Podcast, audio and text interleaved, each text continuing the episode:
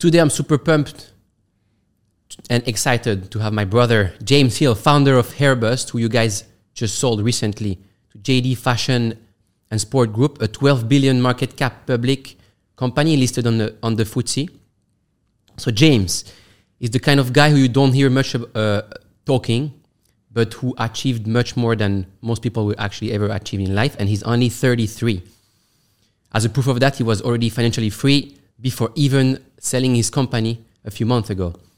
So today we'll talk about a lot of different topics, starting starting a business, bringing it to the next level, and selling it to a huge group, of course.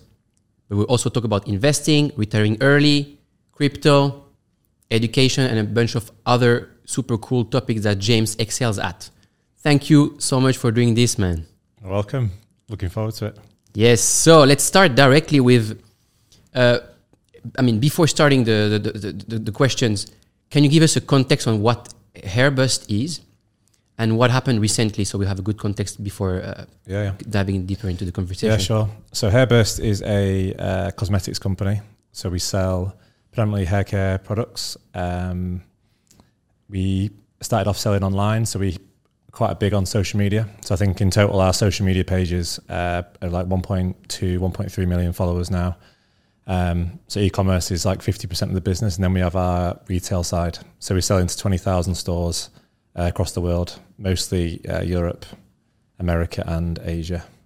So everywhere, pretty much now. So 20,000 store groups. Awesome. And and can you tell us what happened recently? So we, um, it was a long process, but we, I mean, when we built the business, it was all bootstrapped, so we never raised any money. We started with 4k pounds when we when we uh, started the business. Never raised any money along the way. Um, after nine years of, of doing that, we decided to exit a majority share. So we sold it to, uh, yeah, in the end, it was JD. Okay, perfect. So now that we have the context that's basically set up, can you tell us who you are and talk to us about your background even before Hairburst, and uh, and then we'll we'll we'll talk about basically the Hairburst story. But start first be- before Hairburst. Before Hairburst, okay. I'm just a pretty normal guy from North Leeds, which you keep reminding me with my accent. um, so I grew up in uh, a town called Scunthorpe, which is about an hour from Leeds. Um, I did go to university, but I studied sport because I was always interested in sport, and that's what I thought I wanted to do. But I quickly realised within the first few weeks of starting university that in order to have a full life, let's say, or a fully enjoyable life, then it's quite important to get some level of financial uh, assets behind you. So, quite early on, when I started uni, I decided I wanted to build a business. I didn't actually know what that was ever going to be. I never expected it to be in hair care. Um, and I did a lot of things before Hairburst to try and find money, I guess, um, between like playing poker to selling things on eBay, selling things on Amazon. Um, I kind of built up a background in selling online, I guess, to to be able to launch Hairburst successfully when we, we did. Can you can you detail a bit more what you did on Amazon, what you tried, if it if it kind of worked, didn't yeah. work? Like, what's the basically takeaway of like this Amazon experience, and and when is that so people can kind of contextualize the the, the time? Yeah. So okay, so I'll go back. Um, so during university, I was playing poker. So that was like that was actually a really big part of what I did because it taught me to think mathematically, I guess. So, um, I mean, I'm sure we'll get onto this, but in terms of like launching a business, whether it's e-com or in crypto or anything, just a base understanding of like finances and mathematics is, is really useful. And I actually gained that through playing poker, which is not a uh, a normal route to go, but that that was relatively successful. So I made some money doing that, and then um, I did a lot of travel uh, after university with while I was playing poker, and then the, the start of the e-commerce stuff was a, I had a job at a phone shop, and I used to sell phones on eBay. So I used to buy uh, second-hand phones and then resell them on eBay when I knew I could make a profit. So I did that for about Okay. seven or eight months, and that's how I started selling things online. Yeah. Uh, wh- what did you do with the poker money? Did you just use it to to travel? Did you start investing already? Like how, how what was the mindset or the goal? So the, our goal was always freedom, really. Um, this is I was super young now. I was like, this is like when I was like 19. So I knew some people who were, quite successful playing poker, and I was like interested in it. And I always like playing games and playing sport, and I kind of just saw it as that. And I think poker often gets confused with gambling when actually it's a game of of skill, uh, and there's luck involved as well. But I had a pretty good win rate across like the three or four years I did that, so was able to earn consistent money every month, and I wasn't investing yet. Um, my goal was to save money so that I could go traveling to Thailand and Bali and places like that. So that's that's what I did with that was the ultimately the goal because I knew if I could get just like a steady income through anything that was remote or on my laptop, then I could I could travel. That was the literally the goal then. Okay, and that's that's in the early 2010s. Yeah, after you, so that's like 2010, 2011. Okay, so okay, yeah, because I I, I, I kind of don't re- don't really remember that uh, that time. piece. Maybe I was a bit too. young. I don't know, but like it's, it seems that it's actually pretty early on that you understood that this entire remote uh, remote life and remote work thing. Yeah.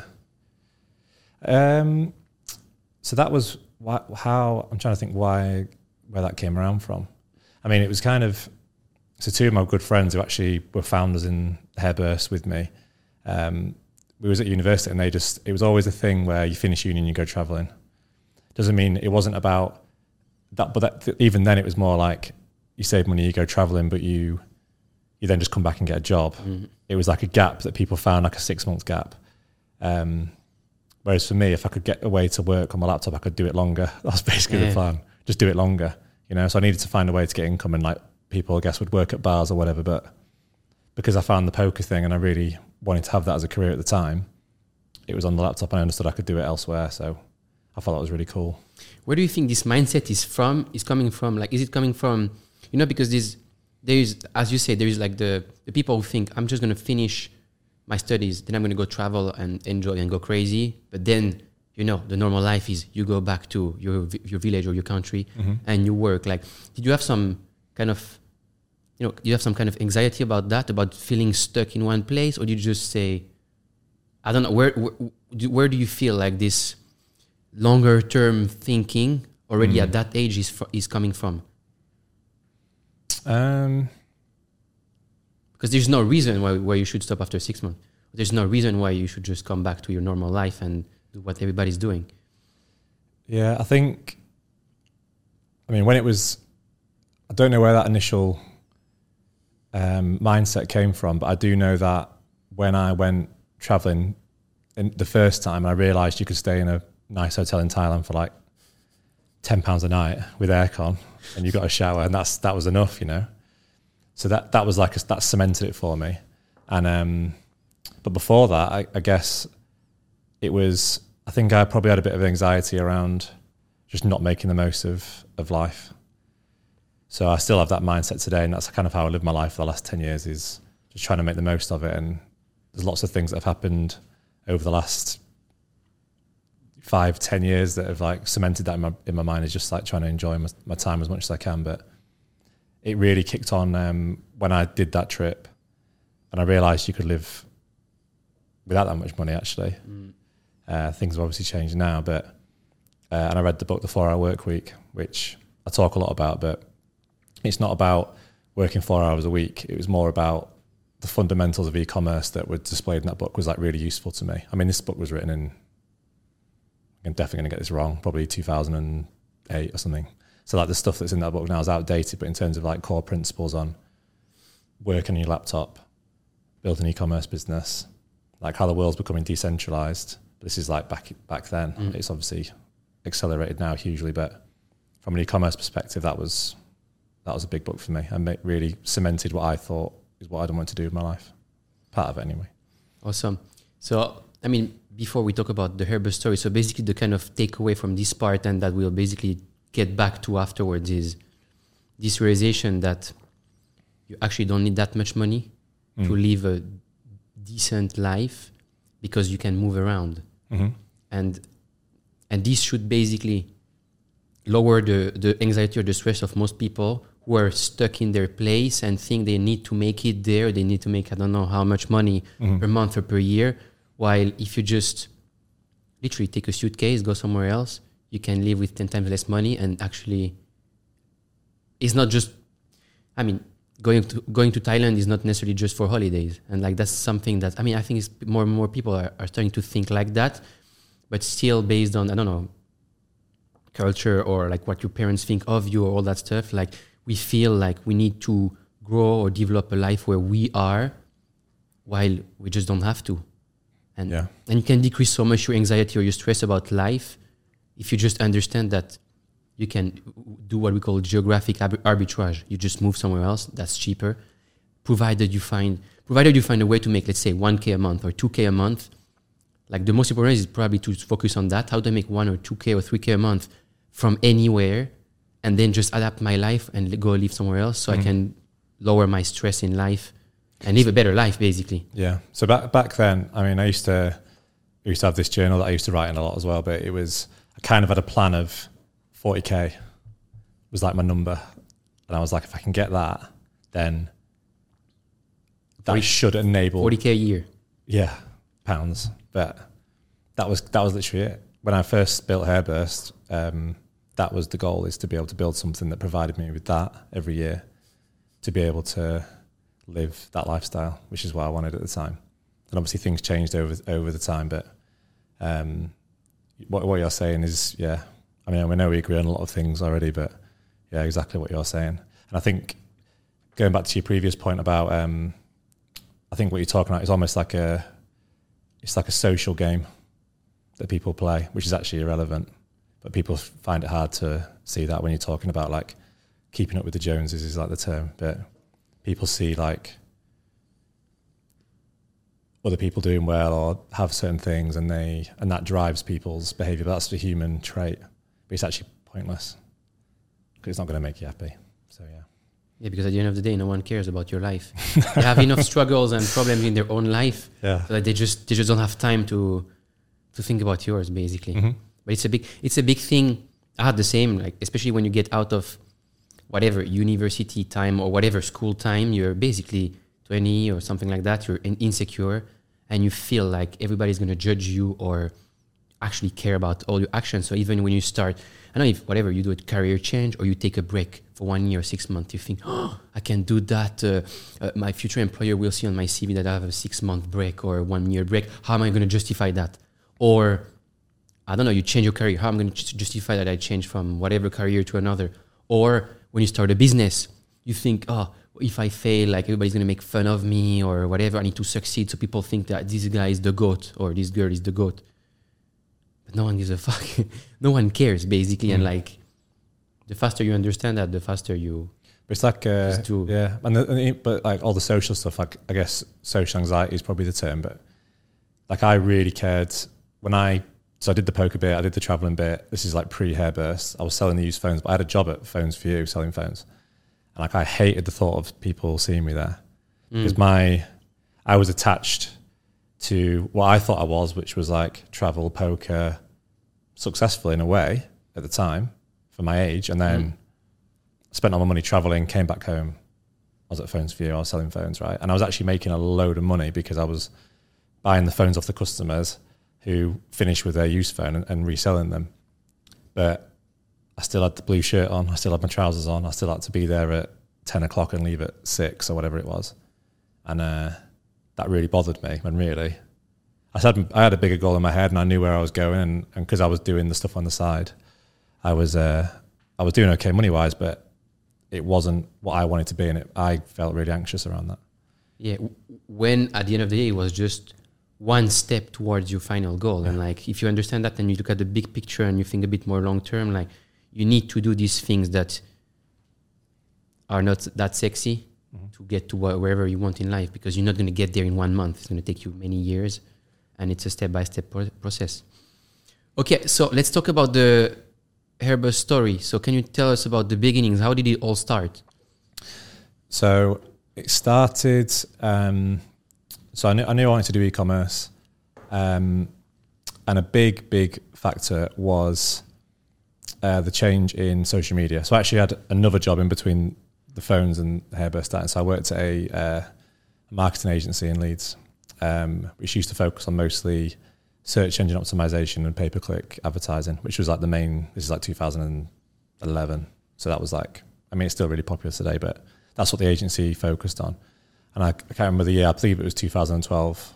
Uh, it was when Instagram started, and um, it was quite apparent quite early that because I would speak to the business owners when I was working in this agency because I was a sales guy. So I'd go to a um, I'd go to see a business owner who who maybe sells like I can remember one was like beds, another one was sell like sheds or like tools or um, one was sports nutrition products. So I'd go speak to the owners and be like, okay, how much money do you have on marketing? How much you spend on this? How much you spend on that? Um, and I would understand like their problems and struggles and, and successes.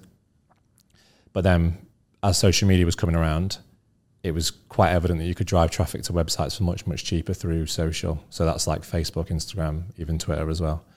Um, so e-commerce came from that.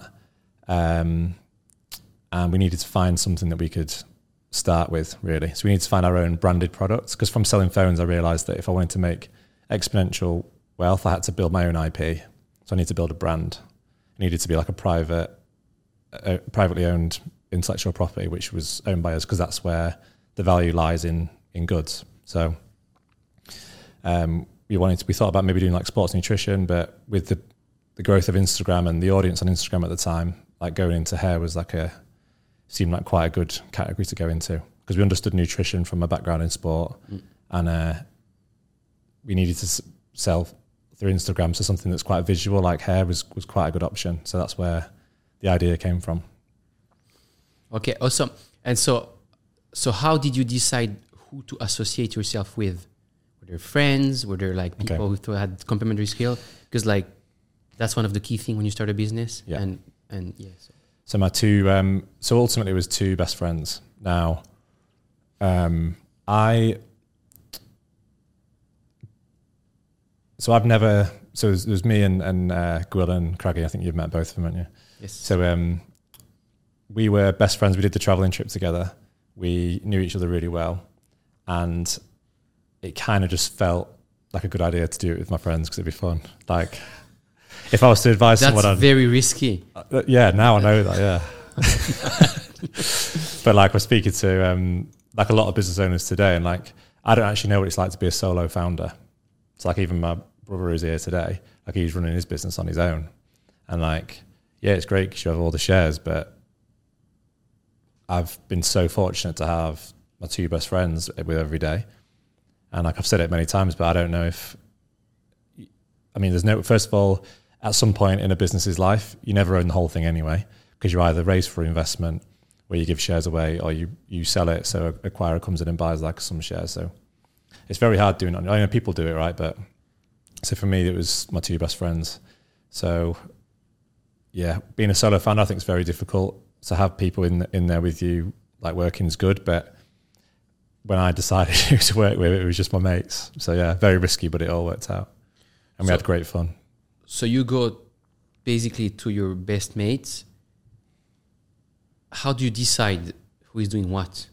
Like, do you know? Okay, this guy has complementary skills, different skills, or you're just like, oh, we're a good bunch of good lads. Uh, what do you like to do the most? I'll do that. You do that. You do that, and let's see how it goes.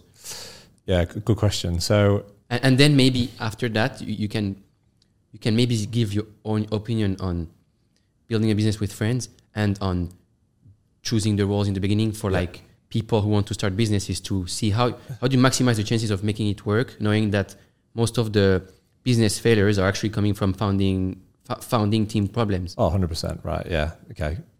So my, my example first. Yeah. So yeah. it was fairly simple. So uh, one of my business partners. So he had a. This is like uh, this is just what he's like. But Craigie, he had a, a page called Beards and Tats on Instagram, and he was like, at the time I didn't have a clue like why he would do that, but he basically had this Instagram page called Beards and Tats, and he would post guys um, who were like really good looking and had like cool tattoos and beards. Right, that was like he just used to do that. and I did, and I never understood why he did it, but he was like he's quite an arty guy, like he's interested in like stuff like that. I mean, I I'm not like that at all, but he he was. I used to find it quite funny. But before long, he got. To, this is ten years ago.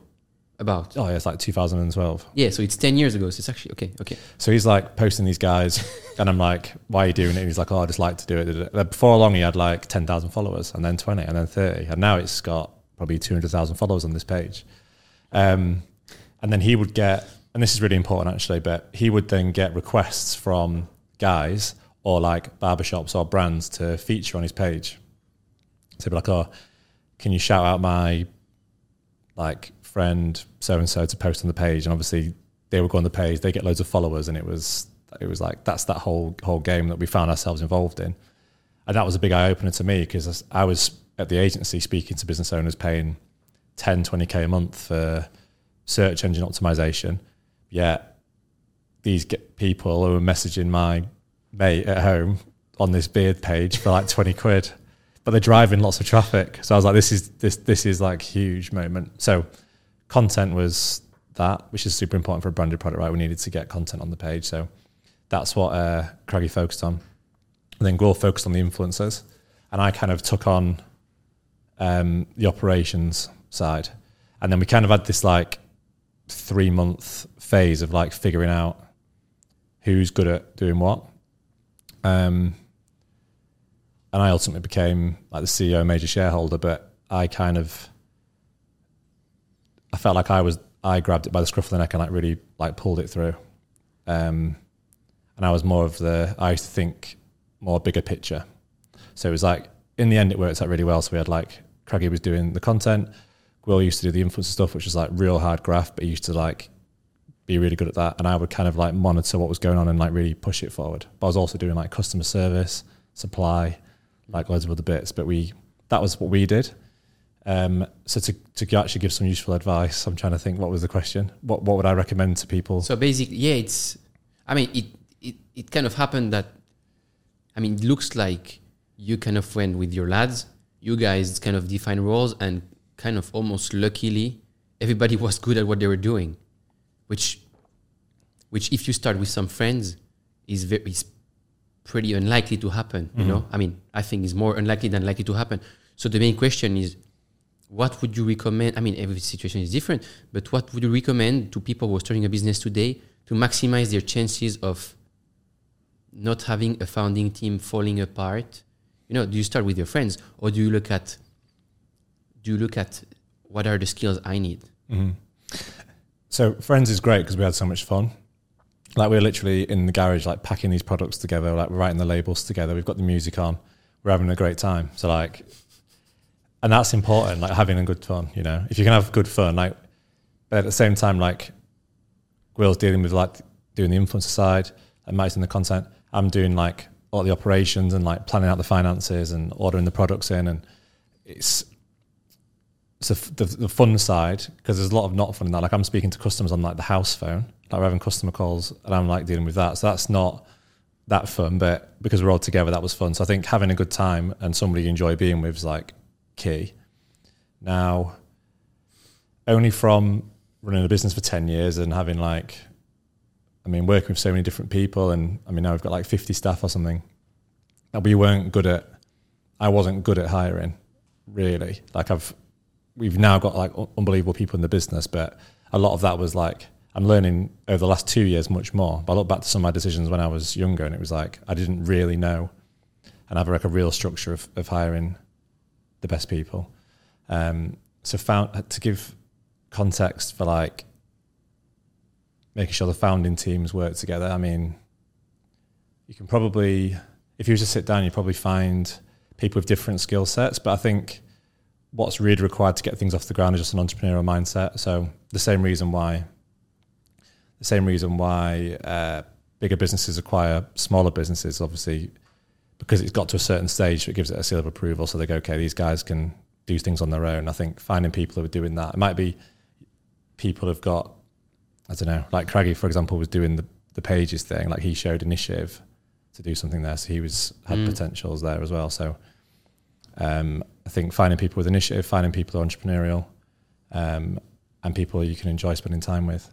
And I think as long as people are willing to learn new stuff, then that's important. And also just finding winners, like whether they're winners at sport or anything else. It's all like really useful stuff. Mm. Awesome. So, so basically, you're having fun with your friends. You are building something, but probably it's the beginning, so you're not really sure where it's going If it's something even really serious. So what's what's the moment that you realize that it's not just for fun anymore, that it's an actual business with potential. Mm-hmm. So, like I said at the start, like initial goal was like 40k, which was a thing I figured out with expenses in terms of like traveling in the Southeast Asia or whatever, and we probably achieved that within seven eight months. So 40k per person. Yeah. Um, and it was ob- obvious that we could get there. So in terms of like technicalities, it was we were driving people to this website, and initially wasn't converting people. So I knew like from what we spent to what the products cost, we had to achieve a conversion rate on the site, which I used to get. Everyone used to take the piss at me for at the time, but it was. I know if we got a conversion rate of like two and a half percent, I think it was that we could make enough money to be reti- like finish our jobs that we were doing at the time, so we could focus on it full time. So there was like when we hit that point, it was like uh, all the different pieces were working. Like our product cost was this, and it was fairly stable. Our conversion rate was this, and it was fairly stable. And we can drive the traffic for this cost, which was becoming more and more stable because we'd done it for a few months. Mm. So the three pieces were together. Um, we did that. We had like good cash flow coming in, but a brand new business, like you always have that. Well, I always had that thought of how long is this going to last? Like how long can we pay the influencers this much? How long can we drive traffic for at this Mm. price? Um, how long is the Instagram algorithm going to be like this? You know, and that's like more evident now. But back then, you kind of have this uncertainty. Um, so it was kind of serious from the start. But again, like my initial goal was to travel. So I did a, a trip uh, to Fiji actually. Once I was had enough money to do so, and I could take a bit of time off. That was the first. I didn't have a holiday before that. It was like a two year gap. Um, and I can remember thinking during that time, like everything's in play. Um, and then it started to get more serious when uh, we managed to get into stores because I was like, we've got the online business, we've now got the retail business. And I look at older brands and be like, well, what's the difference between like this brand and the one that sold to like Church and Dwight for 100 plus million? Like, we have the social media knowledge, we have the stores, and this brand also has the stores, but we have the social side. We can grow here, we can grow here. And it was like, wow, this, this thing can really become big if we just continue to do what we're doing, build a proper team, build out SKUs. And um, that was probably after like the first 15 or so months. So, can you tell? I mean, how do you deal with? You, you said basically like, uh, I mean, building a business is exactly that. You have some kind of targets that are some goals. Okay, I want 40k per person, uh, but then you have a bunch of assumptions. For example, the cost per influencer, the Instagram algorithm, all that stuff that you know is going to change. So basically, you're constant, consi- constantly in an uh, uncertain state. And so, basically, how do you live with that? How, how do you learn to be chill with that when, you know, a lot of people who want to start businesses probably never do it is because of that stuff, because they're always going to think about all the things that could go wrong or that will change. What would you tell to people? I mean, yeah, h- how do you deal and become comfortable with uncertainty? Is it like a natural thing? Is it, uh, I don't know, you do more sport, you have more testosterone? Like, what, what, what, what what's the, or you, or you just get used to it with time? Uh, uh, or, or more, like, how do you look at the positive and know things are going to change, but you're going to find a solution? Versus us looking at the negative, which basically is going to be all these changes that will happen anyway at certain time. I think, um, I mean, going back to how we dealt with it at the time was let's just make the most. Put, we used to work like so hard, right? And just do everything that we could do. Number one, like focus on what we can actually change. Focus on like a bit of a stoic mindset, like what can we actually change? Okay, we can just work 10 times harder now while we have opportunity to make good money at the time. So like we did that. But in terms of like a bigger picture thing, like once we got to the point where we were financially free, I guess, like probably this is when I was probably like 25, I would say I was probably at that point I was probably financially free for, for what I class financially free was, which is like a passive income of a certain amount and get to that point first. That's like the ultimate goal, get there first. And then everything around you that might happen that can be quite stressful becomes much less stressful. Yeah. Now, up until last year or like 18 months ago, these things still stress me out, right? And I had, I was essentially financially free, but I was still stressed about it because um, there's a lot of things you can't control and you can't do. But if you can get yourself into a, a safer position, um, then everything's a lot less stressful, I would say, which I understand is hard to do, and we can talk about that. But yeah, yeah, We'll talk about that later. So this was kind of the beginnings of the business. Now we're talking about growing the business. So basically, when you're growing a business, there are key moments where you have to make some changes or some big changes to get to the next level. So mm-hmm. what were those? I don't know. What what were the one or two like big changes that you had to do, and what what, what what what? What, what those? So I'd probably say, like you come, you go through a stage in a business where, like we were doers, so we were on the phone, arranging like new deals with retailers, like going and doing the sales pitches, contacting the influencers, doing the customer service. So then going, okay, it then becomes a job of, uh, which I actually really enjoy, um, and it's about capital allocation or like resource allocation, and uh, this is like a thing. But do you ever play Age of Empires?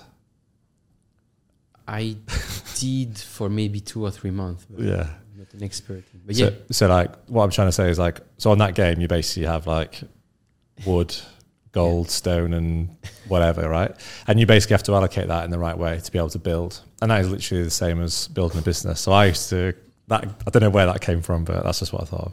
And I used to sometimes think that as well because you go, okay, I can't do anymore because if you continue to do, you can't grow past a startup because you can't grow past your time. But what do you have as a business? You have like money to spend, time, um, and essentially effort. So you have to like use those three things. Um, so with money, you can buy more time by getting more people, but they have to be managed and integrated properly. So it was about that phase, which was like the hiring phase, uh, applying the capital in the right places, like managing managing that, and then you can't. What's quite frustrating about it is you can't. Like if I want to change something in the business now, I can't go and change it. I have to like speak to this person who tells this person who tells this person. So you go through that phase. So you go from like a doer to a, a leader almost, and a, and that's what CEO's role is: is to allocate the right time and effort and direct different things, which can be frustrating for some people. But it's basically about delegation.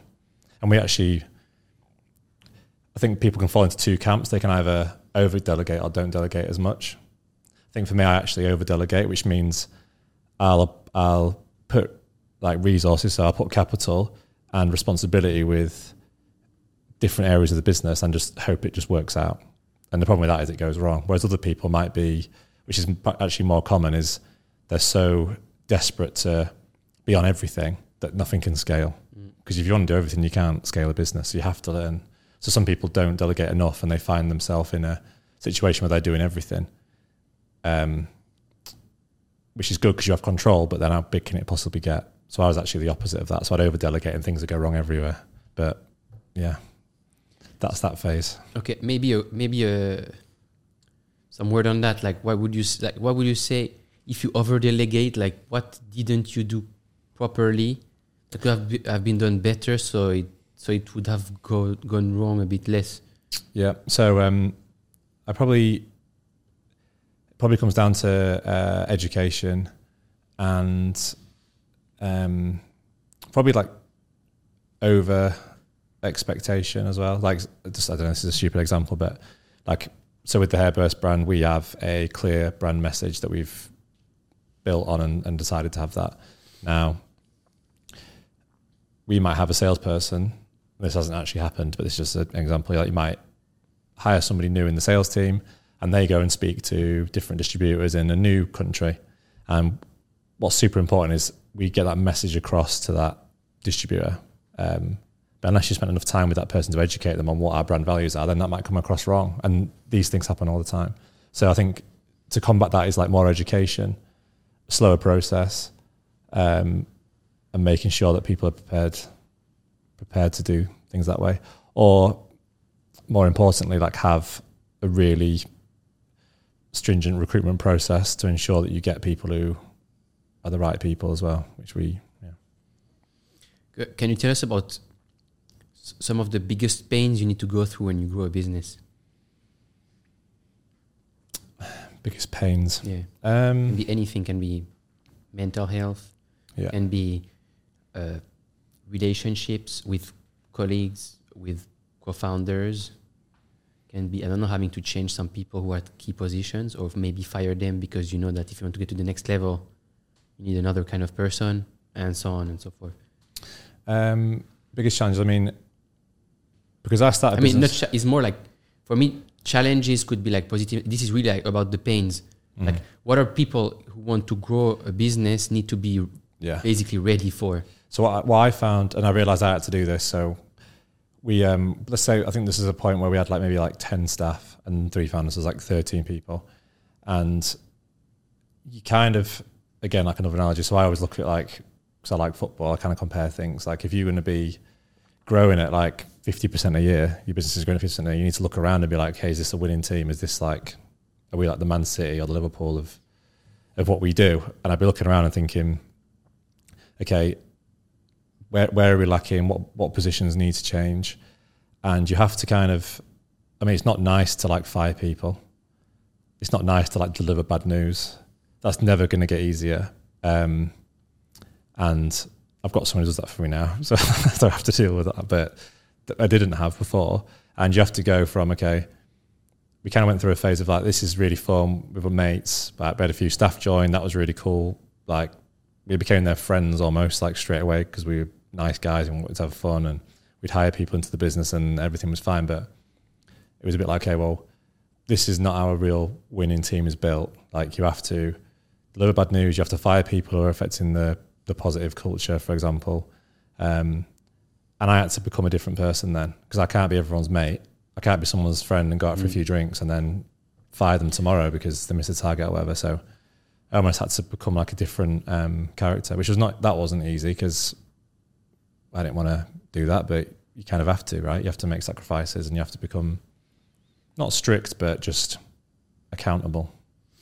Okay, and like more or less, like how much time would you need? Like, would you say you you kind of needed from the moment you said, "Oh, uh, we need to be mm, I don't know Manchester United, but we are not," uh, and and you realize it, but how much time? I don't know, weeks, months, years, until you say, "Okay, I'm actually going to do something about it," because I'm the one who needs to do something about it, and Yeah. you don't want to be doing it because you don't want to be you don't want to be an asshole, basically. But Mhm.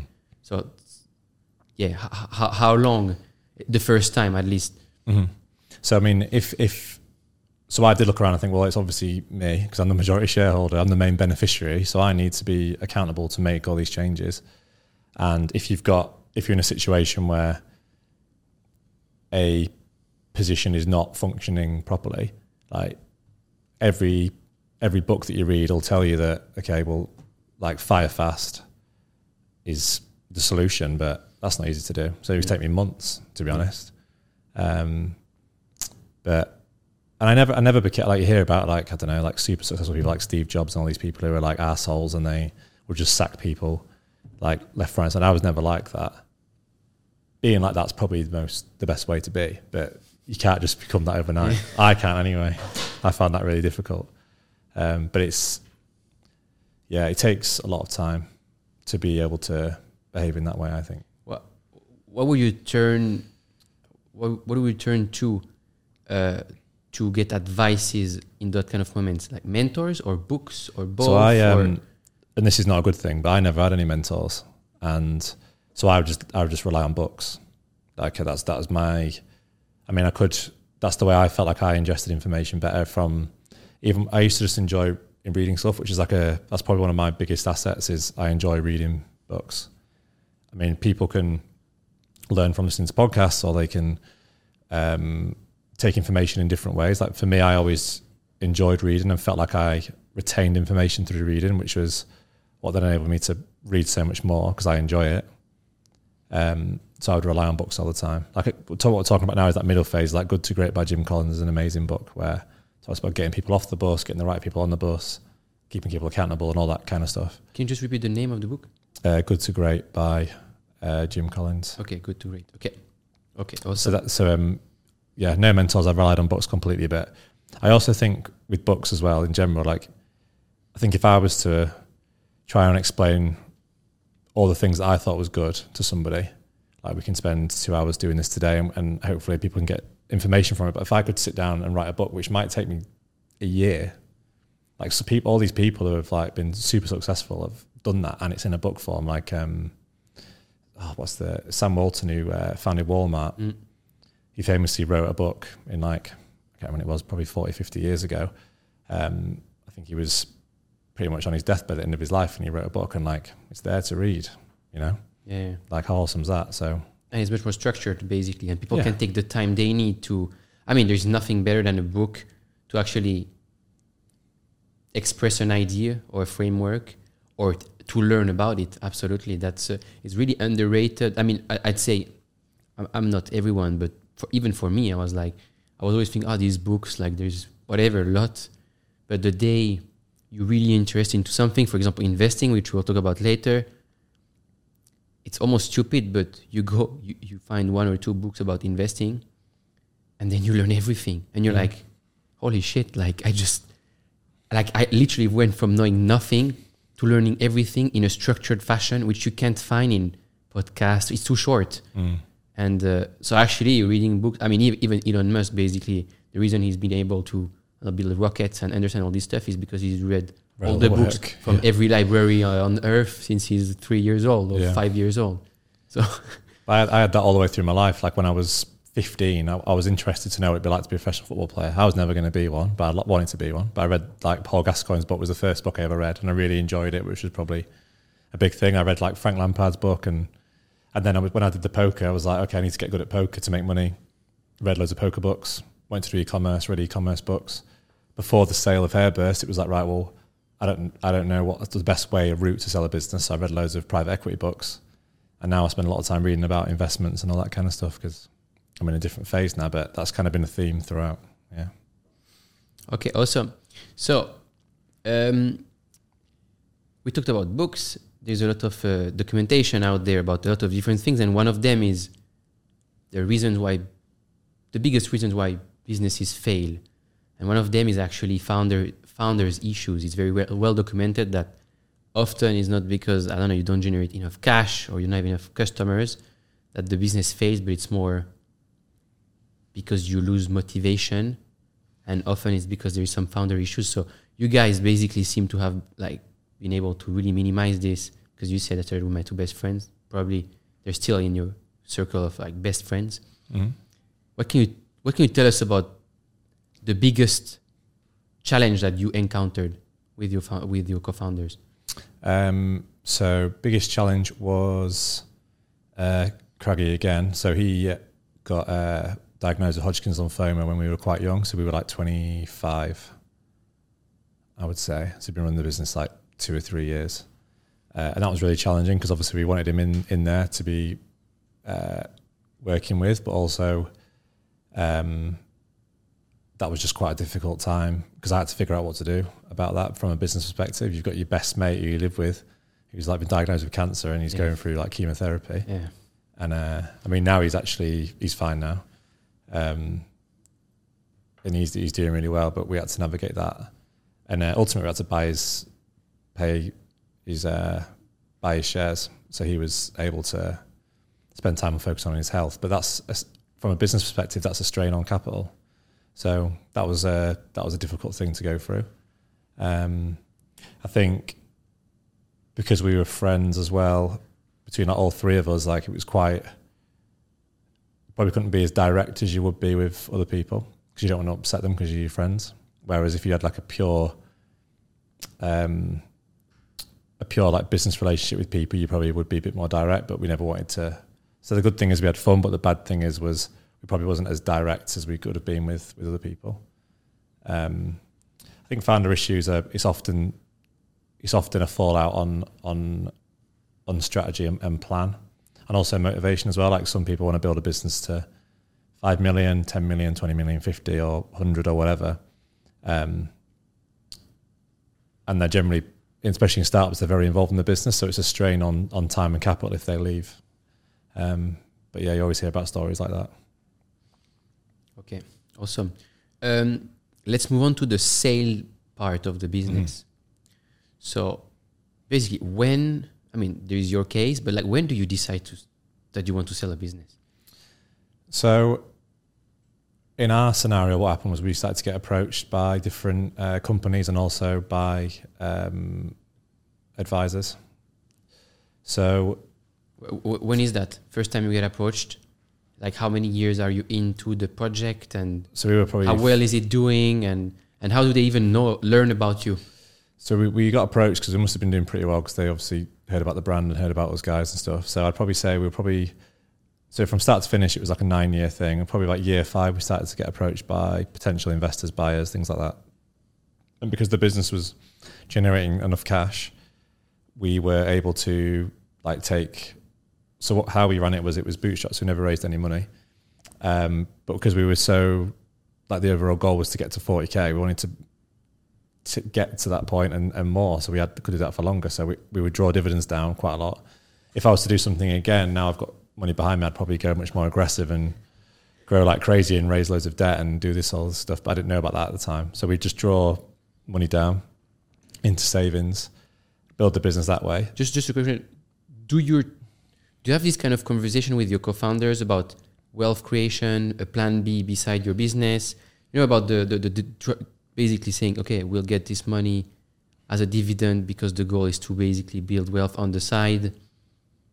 Like how, how much are they like into building wealth like you, or are they like more kind of learning from you, or like what, how how is it happening? Yeah. So I I sort of made all the decisions when it came to that. Now, when the which is super important, the overall goal is to be financially free. So when you have like all this money sat in a business bank account, I want to put it into investment savings and, and draw it down, right? Um, and the way we run our business with like the e-commerce part and the retail part is all about diversifying the revenue streams so it was safer.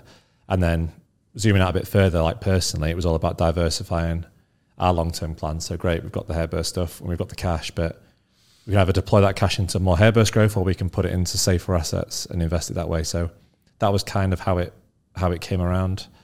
Um, again, I keep talking about books, which I don't mean to, but uh, I think we both read the same one, which was uh, Money Master the game. Money Masters the Game by Tony Robbins. Yes. Yeah, which is about this big, and it says the same thing about fifty times.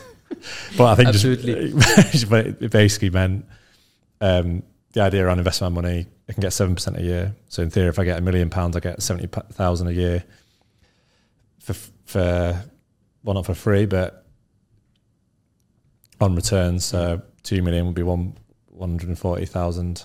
Three million would be two hundred and ten k. So it's like once I realised that, it was like let's draw it down, let's get the money in the investment funds and let that start to work. So if anything goes wrong here, I'm free forever. You know. So that was the plan there. But we'd gone through all that phase. Then we got contact, contacted to sell uh, the business by different advisors. I started to speak to PE funds by myself, which was probably a mistake because I wasn't ready for that. But we then appointed an advisor after like six years. Um, but it's all based on demand. So like PE funds would contact me like every month, like want to buy half your business, blah blah blah. So Okay. we need to figure out how to navigate that. Okay. Okay, so you have private equity firm contacting you. Okay, okay. Uh, and then basically, so but they contact you, but you don't want to sell in the beginning. So how, how, you know how long, how long basically since you started to think about actually selling, Yeah. you know, like which comes probably later on, and then so how long from that moment when you think about selling until a deal actually was made? Because that's probably like I think people what they need to understand, like for everything in life, but especially in business, is how long things take Wow. every time. So from a point where we was like, okay, we're going to market to sell, to sell was 18 months. Eighteen. Okay. But before that, it was there's a few things that happen in the market. Like I saw, like I mean, there's so many brands, but like a sports nutrition brand sold for like three times revenue. A competitor to ours sold for like three times revenue as well. So there's like all these different things were happening in the market, and I started to quickly realize like what the business was roughly worth. Yeah. which is a indicator of like, okay, that's that'd be quite good if we could do that. But then we also wanted to make sure we got the business to the right position so it could do a transaction, which is where the advisors would help with. Um, but then, yeah, from from starting to go to market to actually come into a deal was 18 months, which is super long. And that was when we talk about challenges. I think I, res- I respect anybody who's kind of gone through that to be able to build an asset that can be sold to a, a PE fund or, or whoever because it's, it's a lot of work. So how do we even go? So basically, you say I want to. At some point, you say I want to be. I want to sell my business. Yeah. How do you even? How do you even go about finding a buyer? And so yeah, you have PE firms com- coming. So private equity firms for Mhm. people who don't who don't know what PE means. Coming to you, but like, how do you go about finding a buyer? Which for me, a buyer is someone who who you actually think you're going to be able to Mhm. to deal with. You know, not someone who just want to take to take advantage of you. Yeah. So from a in terms of a process, so um, most people will appoint like a corporate finance advisor. So they will essentially be connected in that market. So I chose like a beauty focused guy who uh, I trusted and did a lot of deals in the similar space. We had some inbound interest from various different funds, so I understood that there was demand for our business, but you obviously want to get the best deal. So in effect, you have a you hire a corporate finance advisor who gets the business in a position, and we create like a simple deck, like a, a PowerPoint, for example, that then gets sent through the market. So that'll go out to 20 or 10 potential.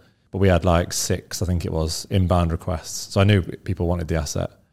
Um, but the corporate finance advisor would, would go out to market, send out the information. We'd then jump on various different calls and meetings with all the different people. Then you get, after that information, you get a round of first offers and you kind of get a feel for which direction you want to go in. Okay, and so what what are the most important things to be careful when you're dealing with the buyer? You know, and and can you give us some concrete example based on your experience? Mm. You know, because I think it's something that again, like people only see the um, oh these people build this massive business or they sell for that much. That's amazing, but like they don't understand all the things that can go wrong when you're selling a business, and they Yeah. don't also understand that a lot of entrepreneurs get actually built an amazing asset and then they get screwed during that part of the process because because it's business at the end of the day and you're dealing with like much bigger companies with much bigger pockets and Mhm. very smart people who are not here to be your friend but to actually make money on the deal and the cheaper they buy it for, the more money they make on the other side. So there's a few things that happen. So, and this is I've had this a few times speaking to like different founders. Is so they go for that stage of like speaking to the different people. So then you get asked to the buyers will get asked to put through an indicative offer. So what an indicative offer is, they've probably seen a PowerPoint presentation. They've probably seen some basic finance information, and then they're asked to submit an offer, right? So what they'll do is throw in a big offer. So they'll go, right, okay, whatever, yeah, a big offer that might be overinflated on what the actual asset's worth, but that offer actually means nothing.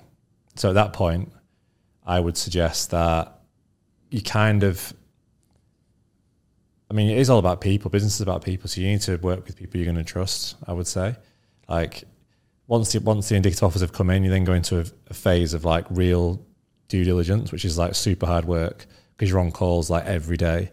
It's probably like a two month process of like going through all the finance information, all the legal information, checking this, checking that, going through business strategy, all this kind of stuff. So, and then after that, which is like two months later, then you get your final offer, and then you have like a negotiation phase there. So I think um, I wouldn't get too carried away with indicative offers because it doesn't really mean anything, and it can change at any moment. Um, I think you kind of are gonna. I mean, if dealing with, we didn't actually do a deal with a P fund, we did a deal with a, a PLC, but was that we so when our deal with JD, that's like a, a PLC. But my Okay. experience with like some of the private equity firms that we worked with was it was about. Um, I mean, we got to the end. We kind of went through loads of different phases, and you get to the end, and then there's loads of like messing around with like price and stuff. But I'd probably, if I did it again, I'd probably be more careful about who I'd spend because it takes so much time. Like if if you want to, if you want someone to buy your business, it's almost like untold hours of of conversations and work to get to that point of where they can actually submit an offer.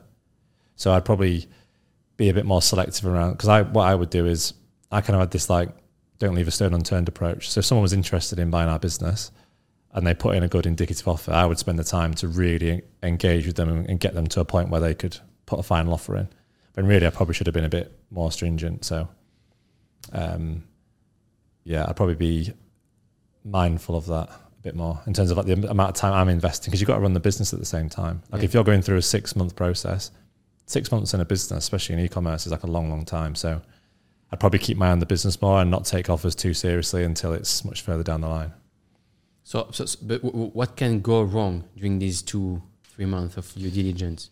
And how, how can you perceive whether the other party is trying to do a win win or is trying to screw you on the deal? Um, what can go wrong? So I think, I mean, the number one thing that goes wrong is trading. So we'll have a budget set out, but it should be submitted to the to the buyer for this year and next year and everything. And if you say you're going to hit this number and you miss your budget by twenty percent during the process, that's going to affect value. So the number one thing that goes wrong is the business or the asset that's being sold is has some like issues during the process. So I just purely focus on the business. Um, and then in terms of what can go wrong from a founder's perspective, you just spend all this time with people and they just chop you at the end. So like until the money's been handed over, the deal's not done. And I, I mean, it was 18 months, right? So I kind of knew what the asset was worth. I knew what these offers were, but I kind of just tried to pretend it wasn't happening until the very end because you don't, until the money's in your bank, you don't, it's not Yeah. been done. And a lot of people want to, especially with our business, like a lot of people want to know how our business works. So they can, and no one's going to buy your business without knowing all the details. So we have like information that we don't want to share with buyers or like how we run our business or how we do our social media strategy and all this stuff that's like integral to the business value. Yeah. The buyer wants to know all that before they transact. So you have to really go through all that. And I think um, that's something to expect, but also not ideal, but part of the process. Okay, so basically you have a 18 month long process Yep.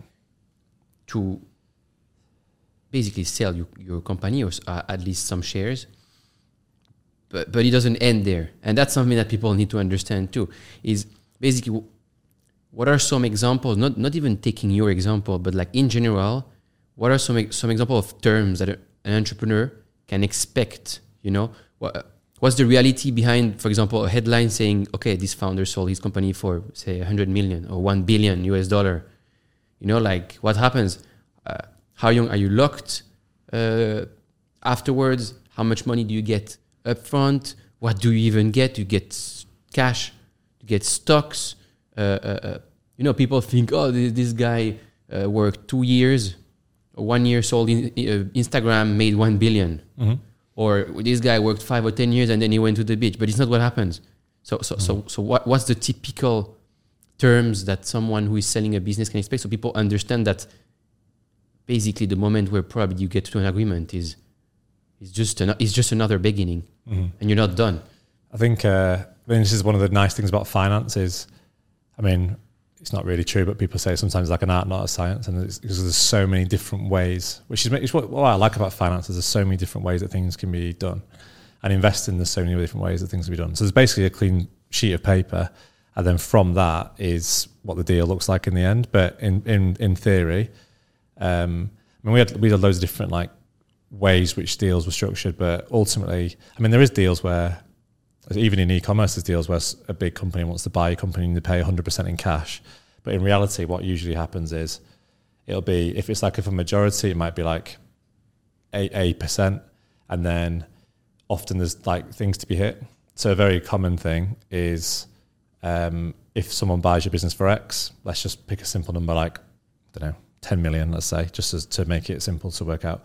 So your business might be bought for 10 million, but and it might be something like 50% in cash, um, 30% over the next three years for hitting certain targets, and then 20% ongoing that's on a put call option, which means you could sell the remaining shares in like five years' time or something.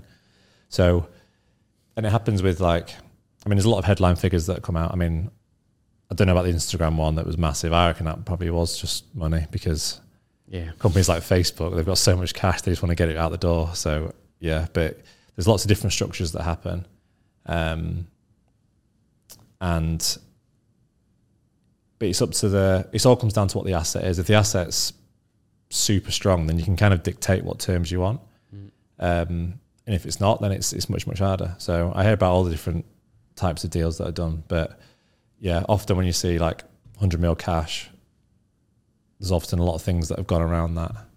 Um, yeah.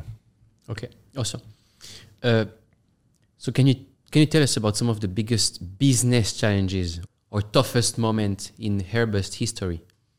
I think um, something that which we we actually discovered, but I actually went and spoke to. A, I was on an e-commerce podcast uh, a few weeks ago, and they asked a similar question, but it was about like how do you get from he he says a lot of people seem to be able to get to like one million in sales, and and then they didn't know how to scale past that. So we didn't either, but we we found out a way, which was enabling uh, more sales channels and more uh, countries, basically. So, like, if you can if you can scale through if you can scale in one country, like, why can't you scale in like twenty? So, like, one thing that we did with Hairburst was we started off in the UK. Um, and we found a system that works, but to able to scale, we did France, Germany, Thailand, Vietnam, Italy, Spain, US, and it was about, but you actually have to do it. So that was a challenge in terms of like what I see a lot of companies do is they manage to scale in like one market, but again, it's like geographically arbitrage. We've spoke about this in the past, but like the guys who uh, at Rocket Internet who um, sold their first business because they saw eBay in the US yeah. and they made it in German and they yeah. sold it like 40 days later to eBay or whatever yeah. it was. And it's like, that's happening at all times all over the world. So social media boom. We did it in the UK. Why can't we do it in loads of other countries? And I think a lot of businesses not do that, which is it's geographical arbitrage, but it's also ways to scale is, is multiple different markets. Um, Can you give some example, concrete example of where it just went completely wrong? I think you told me once about this example in one of the North African country or I don't know. Like we basically you do some, you know, like some significant investment to start something there, or channel or whatever, and it just doesn't work at all. Yeah, like it's a nail down a few. I mean, this. I feel like, especially like operating as like the CEO type role, you're constantly just firefighting issues. So it's quite hard to like nail some down. But I mean, we have like there's there's fake products coming out in China of like hairburst products all the time. Like factories okay. just rip off the brand. It's like it's got it's exactly it looks like ours. It's not. It's just a counterfeit good. But that's like a massive issue for branded products. Like huge. Like we have. um It happened in I think it was which country was it? Happens in Vietnam. It happened in in Spain. Like people just buy fake hairburst in Spain. Somehow it's ended up in Spain. They would just buy the fake hairburst. The products would be nowhere near as good, right? Because you've got a plastic bottle with our logo on it, which looks the same, but the actual shampoo and conditioner, which is like we sell premium products. It's like a twenty-five pound shampoo and conditioner, so it costs a lot of money to make, and there's a lot of stuff that goes into it. But this is just like shampoo from China that's got no active ingredients or anything in it. So these things are coming over. They're finding themselves on eBay in the UK. Like we're having, and then customers try it and then leave a bad review or whatever, or message to say, "Oh, we've had this product." It's like, well, what's the batch code number? It's actually not even. It's not even real. Like trying to you're trying to then to go to have a legal case in China is like a non-starter. Like mm. Apple can't sort that problem out, so we're not going to be able to sort it out. There's just endless amounts of issues, and I think you kind of get. I think I probably over the years got used to dealing with issues because you always got bad news coming, and like I guess I can kind of. It's expected, like you walk in and it's like, well, what's the issue today? And you have to pick three and focus on those three issues. But there's been yeah, there's been examples of trying to launch in certain markets and it's not worked, and um, the counterfeit problem was like a big issue.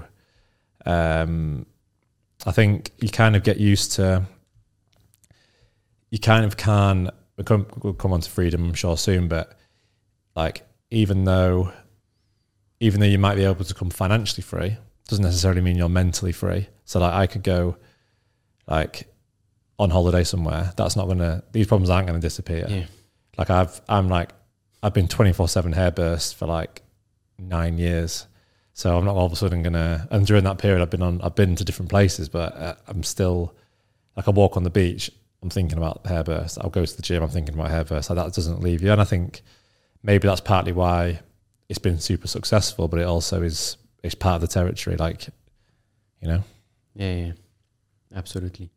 Yeah, talking about just all the issues and the, the fire and all these these problems to solve just reminds me when we were building our first business in London, and basically every, I mean, you're thinking about it all the time, but every Monday we would just get back to the office, and there would be like a huge, a huge problem, and be like, fucking hell, like this thing could have could have waited once until Tuesday, but like every time, and it's kind of funny to talk about it, but it it's like a hammer every every month, every time, like an, a hammer, boom, again, again, again, and people really, I think the the most underestimated side of like building a business or running a business is basically the mental health cost Mm. and the, the, the, the emotional roller coaster and and you might have all these i mean people might see like the big wins and the the money and all that stuff but like what they don't see is like how much 99% of your time is just getting hammered with bad news and problems to solve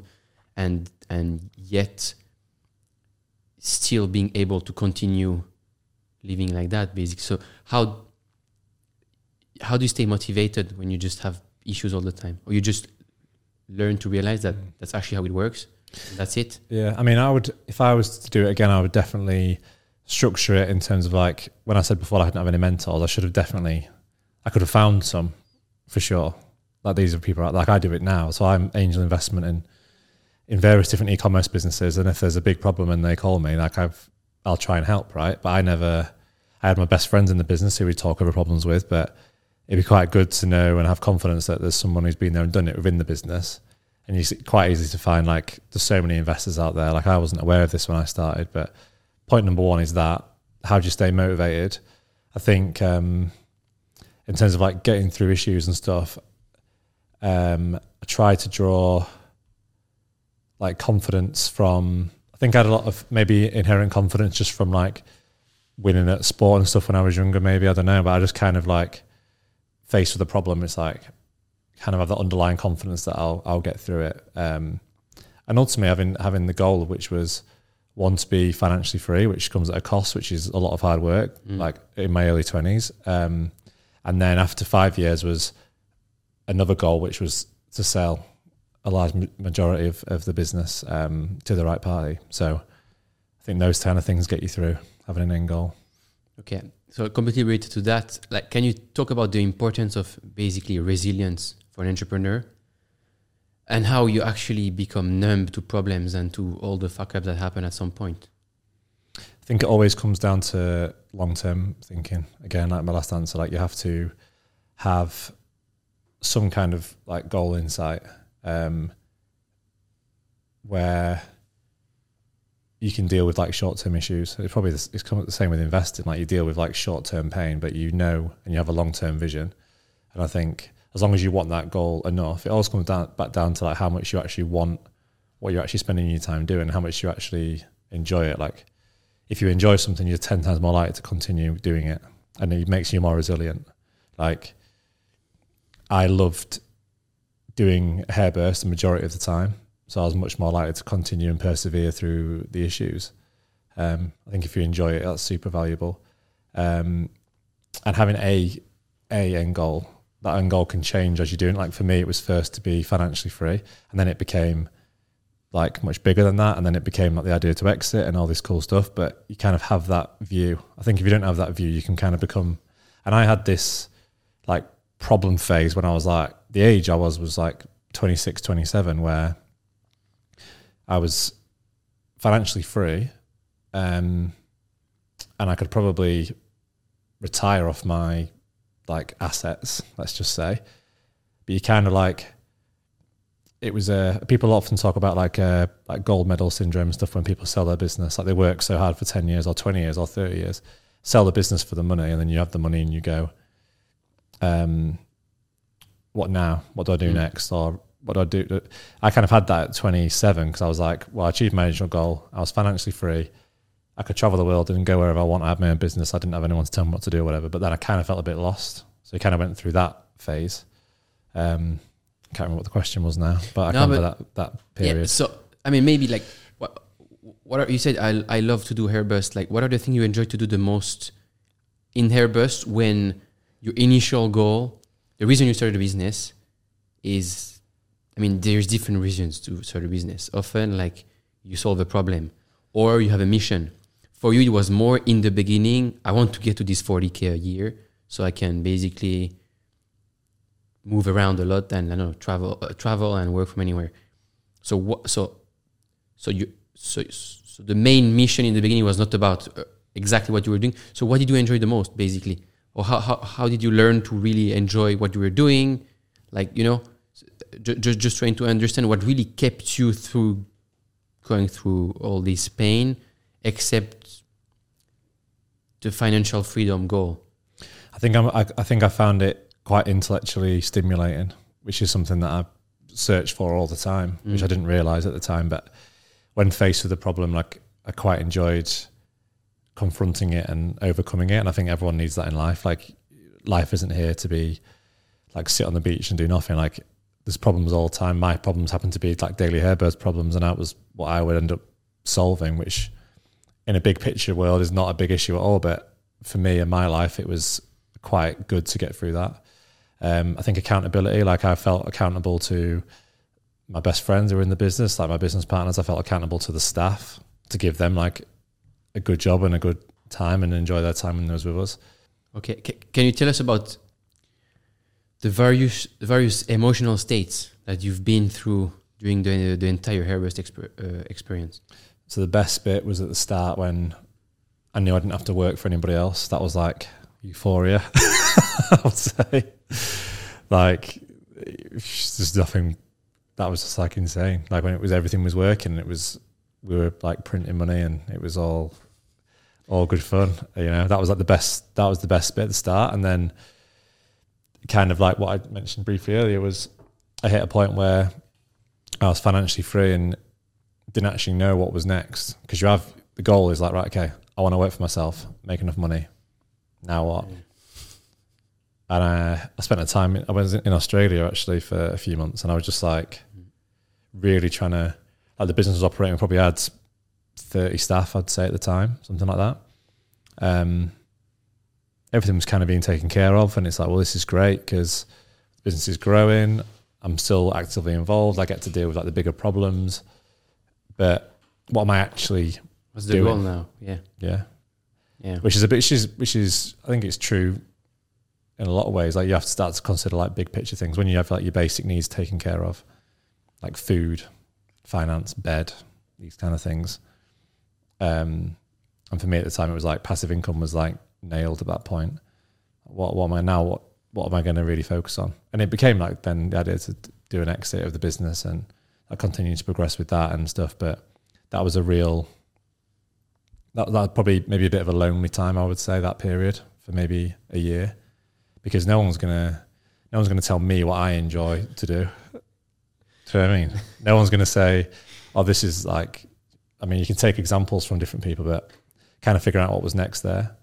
Um, and I'd probably say the following two years, probably like the selling the business was so stressful. It was like so self consuming because it was like I'd never done it before. Like again, I do it different now, but that was like a really stressful period. So I don't know. Like the start was definitely the most fun, I would say. Into a bit of loneliness in between, like being a CEO, having to deal with all the problems yourself, not really having someone to turn to, and then yeah, as it things got more like bigger and more corporate, it was I found that quite stressful. But maybe that was just my character. I don't know. Okay, so people don't really understand the mental health cost that comes with building and running a business, and especially how it affects relationships with friends, family, and girls. Do you want to elaborate a bit on that and yeah, what you think you did well, what you could probably have done better? you know, this basically trade off between relationships and I mean, I think there is this thing where we say, I, I think it's when you build a business, basically you need to choose between work, health, or relationship, and you need to pick two out of three. Mm. And so, like, do you want to elaborate a bit on like basically your experience about relationships while building a business like that? Yeah, I think I think in anything there has to be an element of sacrifice, and unfortunately, that's probably I mean, for me, would I have liked to spend more time with family? Yes. Would I have liked to spend more time with friends? Yes. Would I have liked to spend more time on my health? Yes. But it was, you kind of make that sacrifice. I think I was always fairly good at continuously going to the gym because I kind of felt that was like integral to to my happiness, I guess. If I didn't go to the gym and stuff like that, I always like doing sport as well. Um, but you see that often in, in, in business people, like they kind of go through a stage of like the first bit's like everyone focuses on wealth as like the number one priority. And then when they get money, it's like, well, then they focus on the health afterwards. It probably should be the other way around. But I do think that you have to have some element of like hard graft. And if eating a bit of shit food and not going to the gym in between make, makes people do that, then it's just an element of sacrifice. Um, but yeah. Okay, how, how, how much do you reckon building a business from such a young age really helped you grow as a person much faster than a person who would not go through that? I think it, it definitely does because you almost become like, at times, like at work, I feel like a parent, A parent, because yeah. yeah, a dad, yeah. I mean, you've got like, I don't know, like I said, now I've got like 50 people. Like I'm not by any means the oldest member of staff. We've got people older than me and people younger than me, and you kind of you become the father figure in the business mm. in in one way or another. So I probably did grow up like really quick. I think I was always fairly sensible compared to some of my friends, anyway. Um, as I was growing up, but when I got to like, uh, yeah, when you're 21, faced with, I think 21, probably 22, but maybe I had like 10, 11 staff. Everyone's looking to you for an answer. You kind of have to grow up quite quick.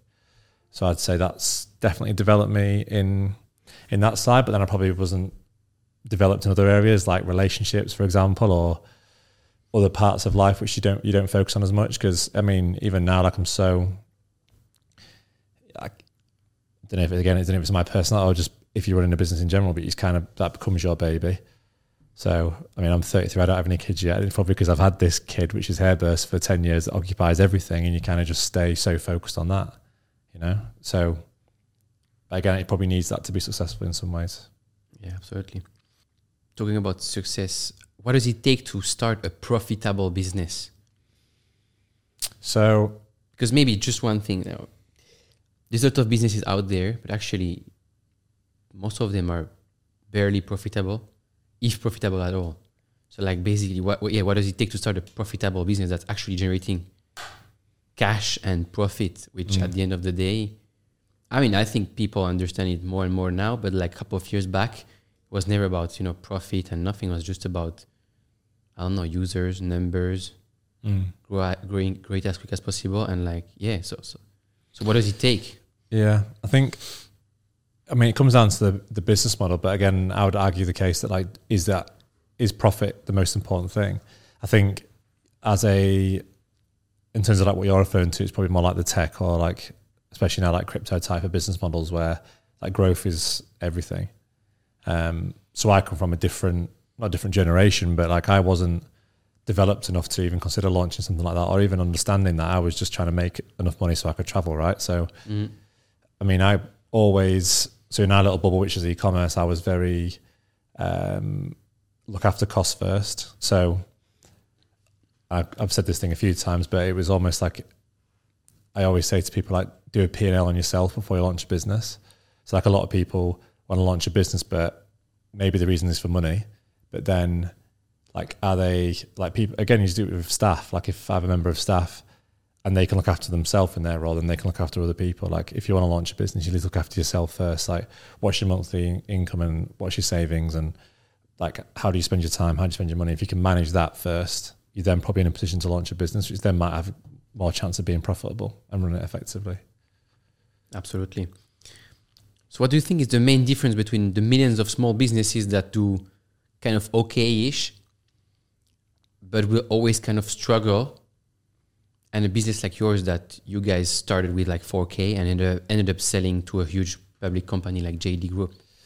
Um, so go, yeah, a previous point about the scale is like you have to be like firstly identifying different scalable opportunities. So like for us, it was like different territories and like scaling horizontally as opposed to just vertically in one area.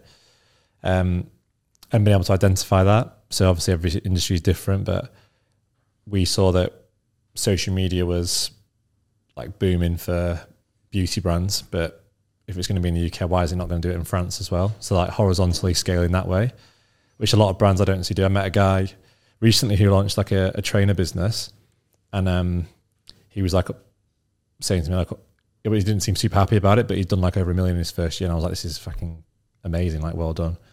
Um, and he was like, how do I go from like one to ten? And it's like, well, what are you doing now? Okay, you're selling. Which how many markets are you selling in? Like one. Okay, how do you acquire users? Facebook ads. Well, Facebook ads work in every country, so you just need to. You're probably like a probably like a translation away from. You're probably like a, a French translator. Like you can probably pay by the hour just to get into France, translate your ads into French, or might it be Germany, or it might be Italy, or whatever this product that you have can probably sell into more than one market. So, like scaling that way um, is probably the number one thing that I see. But you have to be bothered to do it. Like it's not a nice job if you've got a running business that's making you like maybe it's a lifestyle business is making you enough money to live the life that you want. Then great, but if you want more, then it's there. You probably just need to horizontally grow as well as vertically. Is is running a business really as cool as what most people think? And so, what I mean by that is, what's the reality of being an entrepreneur in sort of work life balance? What because we talk about we talked about freedom, like you start a business for the freedom. But is, are you really as free as that? You just said yourself, I'm thinking about this 24 7. And so, what, what do people need to understand before they start a, you know, whether like a, a one a one man freelance company or, or, or, or a bigger company? Like, again, like it, first, is it as cool as what most people think, and are you as free as what people think? And what's even the definition of freedom in that case? Yeah. So this is um, a bit of a tangent, but to come back to your question in terms of like the freedom thing. So something that happened that I didn't anticipate after I sold um, majority share. So I'm no longer the majority shareholder of of Hairburst.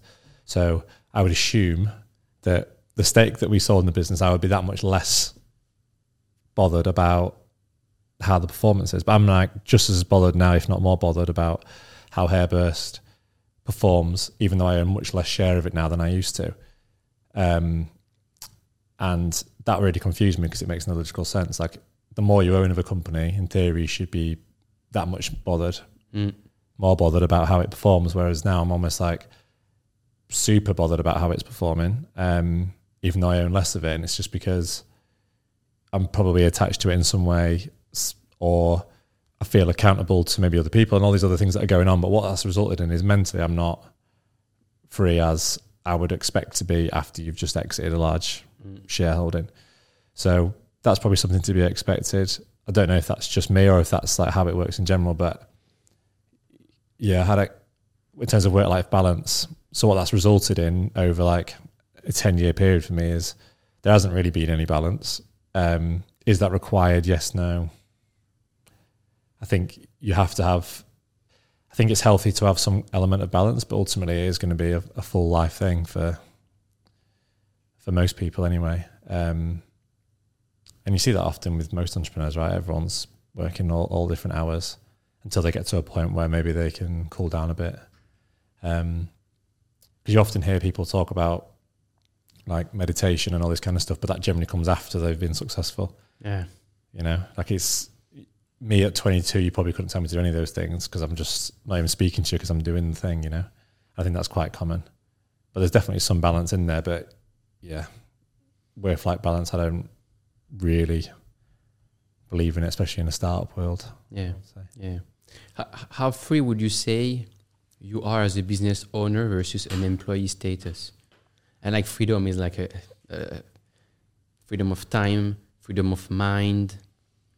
Uh, you know, like often you hear ex-employees who start businesses who said, basically, I left my nine to five to become free, but I'm working now from eight to 12 mm-hmm. You know, so like, what do people need to understand?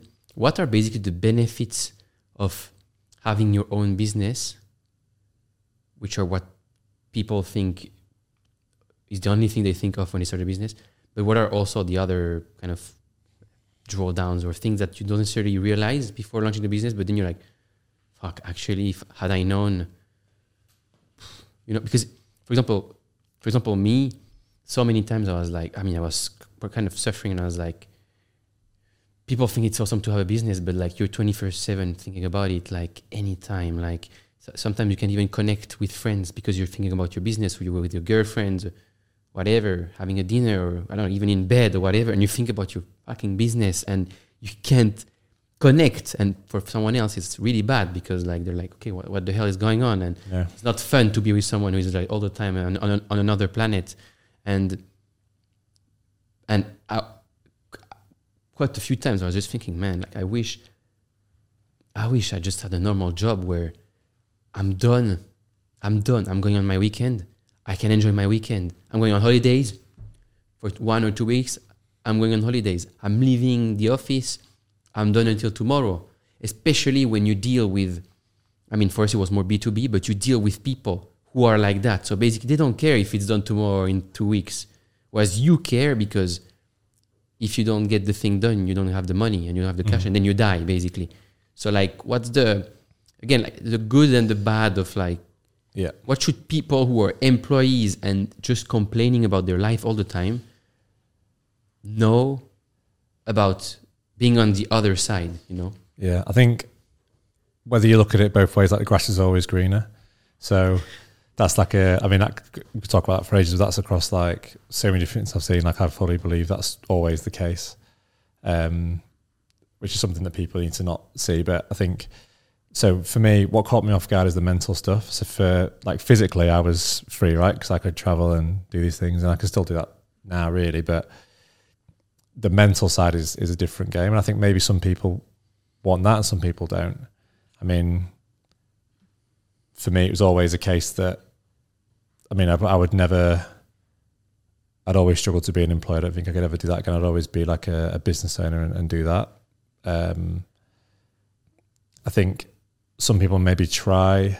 I think a lot of people just need to try things for themselves. Like if you if you always wanted to run a business, then try it. I think you need to have at least six months runway and savings to be able to try something. Um, mentally, it probably can be exhausting. Um, but if if people are conscious that, they probably should just try it. And if it doesn't work out for them, then they could be happy doing what they were doing before. Yeah. Um, but for me, yeah, I'd always want some skin in the game and be and be running it for sure. Absolutely. Absolutely. Okay, awesome. Let's talk about money talks and happiness. So, how does your life change the day you wake up with tens of millions in your bank account? Um, so for me, it was nothing actually changed at all. To be honest, like if I talk about the actual day that happened, like it was the most uneventful thing ever, right? Because you, but by that point, I already had the, had the, I had that middle stage of what everyone talks about, like the day you sell your business, everyone celebrates. That was actually like a slow burning process because I had like banked money. So I had a few million put away in passive funds well before we did the deal. So I kind of had all that and went through that like money thing for like slowly, you know.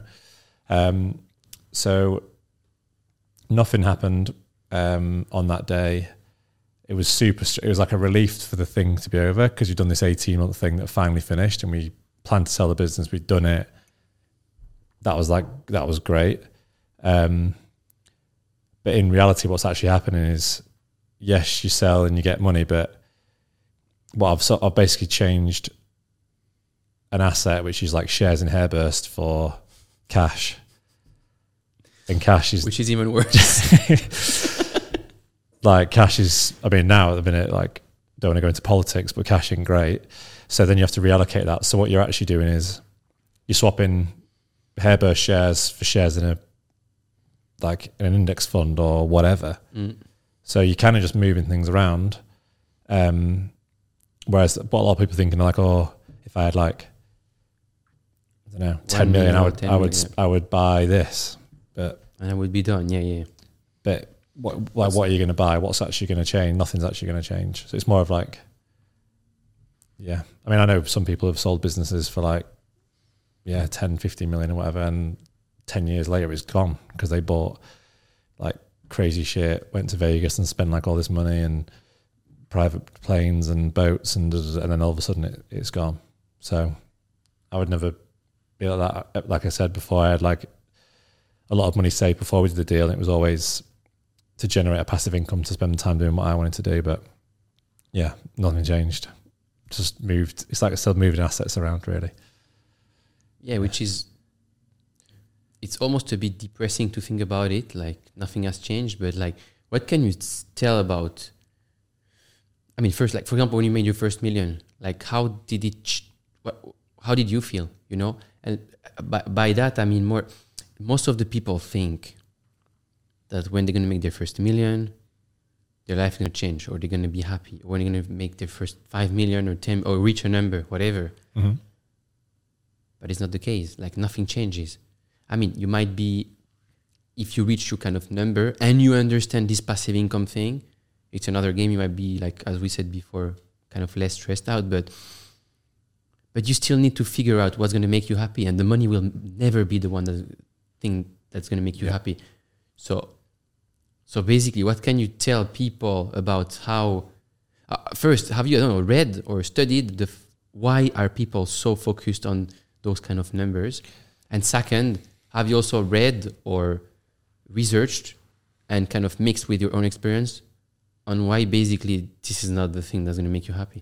I mean, the world is the world is built around people wanting these things. Like everywhere you go, it's commercials. As soon as you're on Instagram, like you're seeing like all this shit all the time, and like you walk down the street and there's like buy this for this or this sale or whatever. You know, it's like it's kind of how the economy works in a lot of ways, which is quite sad.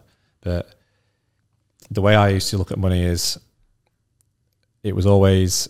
I mean, don't get me wrong. Like if you go from like 20k salary I was on 16k when I was at Phones 4u.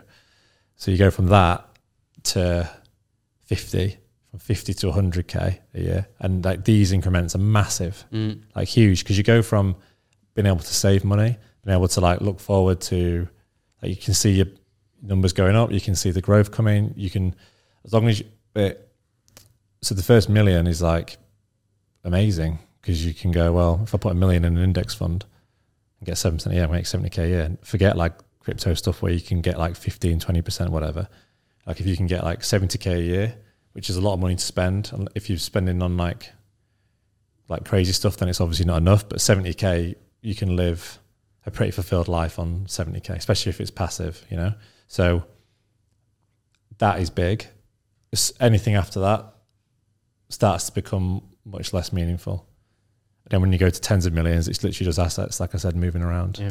Um, like even if you want like boats and planes and stuff, you're better off renting them anyway because they're going to go down in value. So like owning a plane is pretty pointless. Um, so if people want to do that, then it's uh, probably maybe not the best place to allocate cash. I don't know. Yeah, that's actually one of the key points in the in the Money Master the Game book where he talks about what's your number. So basically, what is the amount of net worth or wealth that you need to accumulate so that you can live off just the passive income Yeah. at different levels of life. So just pay your rent or pay for your whole life or pay for a much more luxury luxurious life, which depending on where you live and what kind of stuff you want to do. And and one of the examples is about this couple that think that they need 10, 10 million to be able to to live a pretty lavish lifestyle with like jets and all that stuff. And then he just gets to that number that actually three million would be enough. If you think about renting the plane instead of buying it and all that stuff basically. So you always think you need more than you actually need. Mhm. And It's, uh, it's quite a common thing in uh, e-commerce where, um, I mean, there's been a few exits that have been like really big in, in e-commerce brands, and a lot of guys who run e-commerce brands are quite young, right? So, and it's all the Instagram community, and everything, and like you always hear like it's hundred mil exits and things like that, but yeah. it's realistically like how much do you actually need, and you can actually figure it out, and it's well worth doing because you can soon realize that like I know I'm still talking big numbers, but like a few million, like for example, 10 million in, a, in an index fund at 7% a year, like right now, again, inflation and all that, it's not great, but hopefully everything sorts itself out and we get back to normality in, in some ways.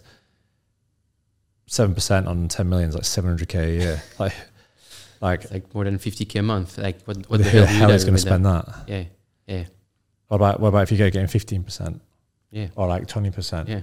It's like one, two million a year in, in passive, like what the hell? What the hell are you going to do with that, you know? it's exactly the same thing in crypto.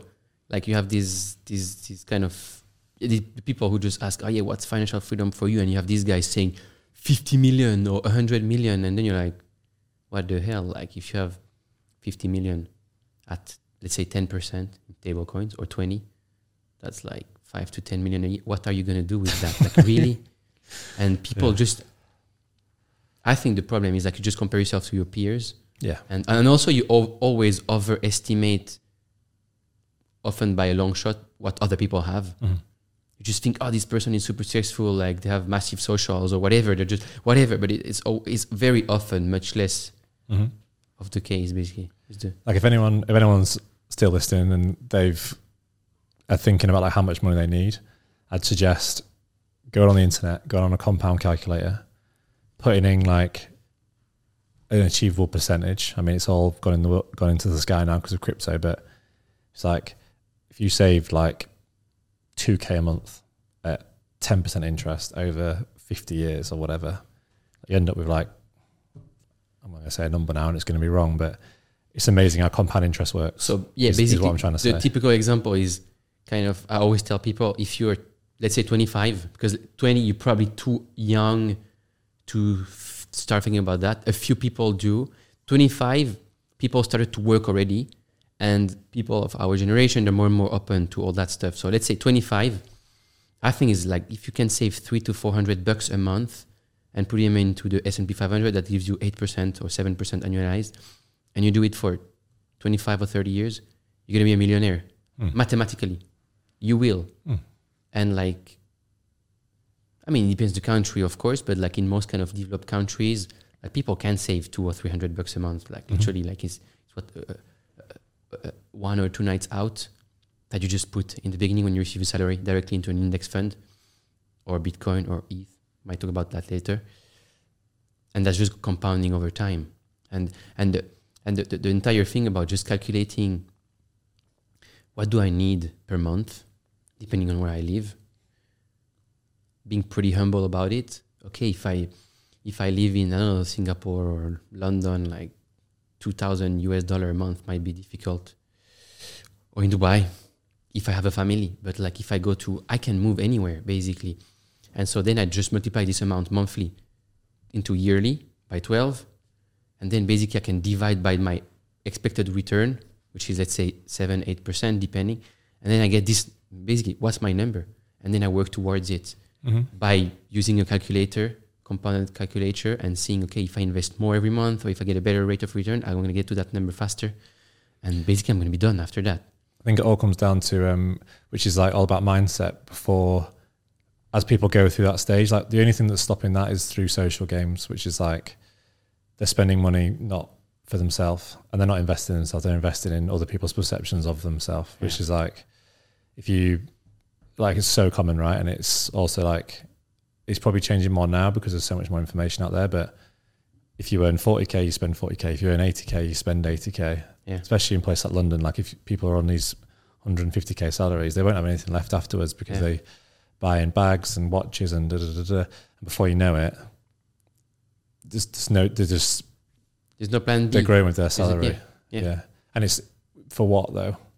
Like for me, like if you again like investing in material objects, you're investing in like maybe maybe you really like that, but I just look at a lot of things, which is quite sad. But if you go, okay, this watch or whatever, is that better there or is it better in a fund for the next 30 years? And what is that going to mean? You know, like a 10K watch or a 20K watch. Like if you put that in a fund now, 30 years time, it's going to be worth exponentially more. I mean, watches are going up really fast now anyway, but yeah, for the next 30 years, it's not going to continue like this. But yeah, and that's just getting that mindset of and a relationship with money, like a, a positive relationship with money. Yeah, it's quite important. Absolutely.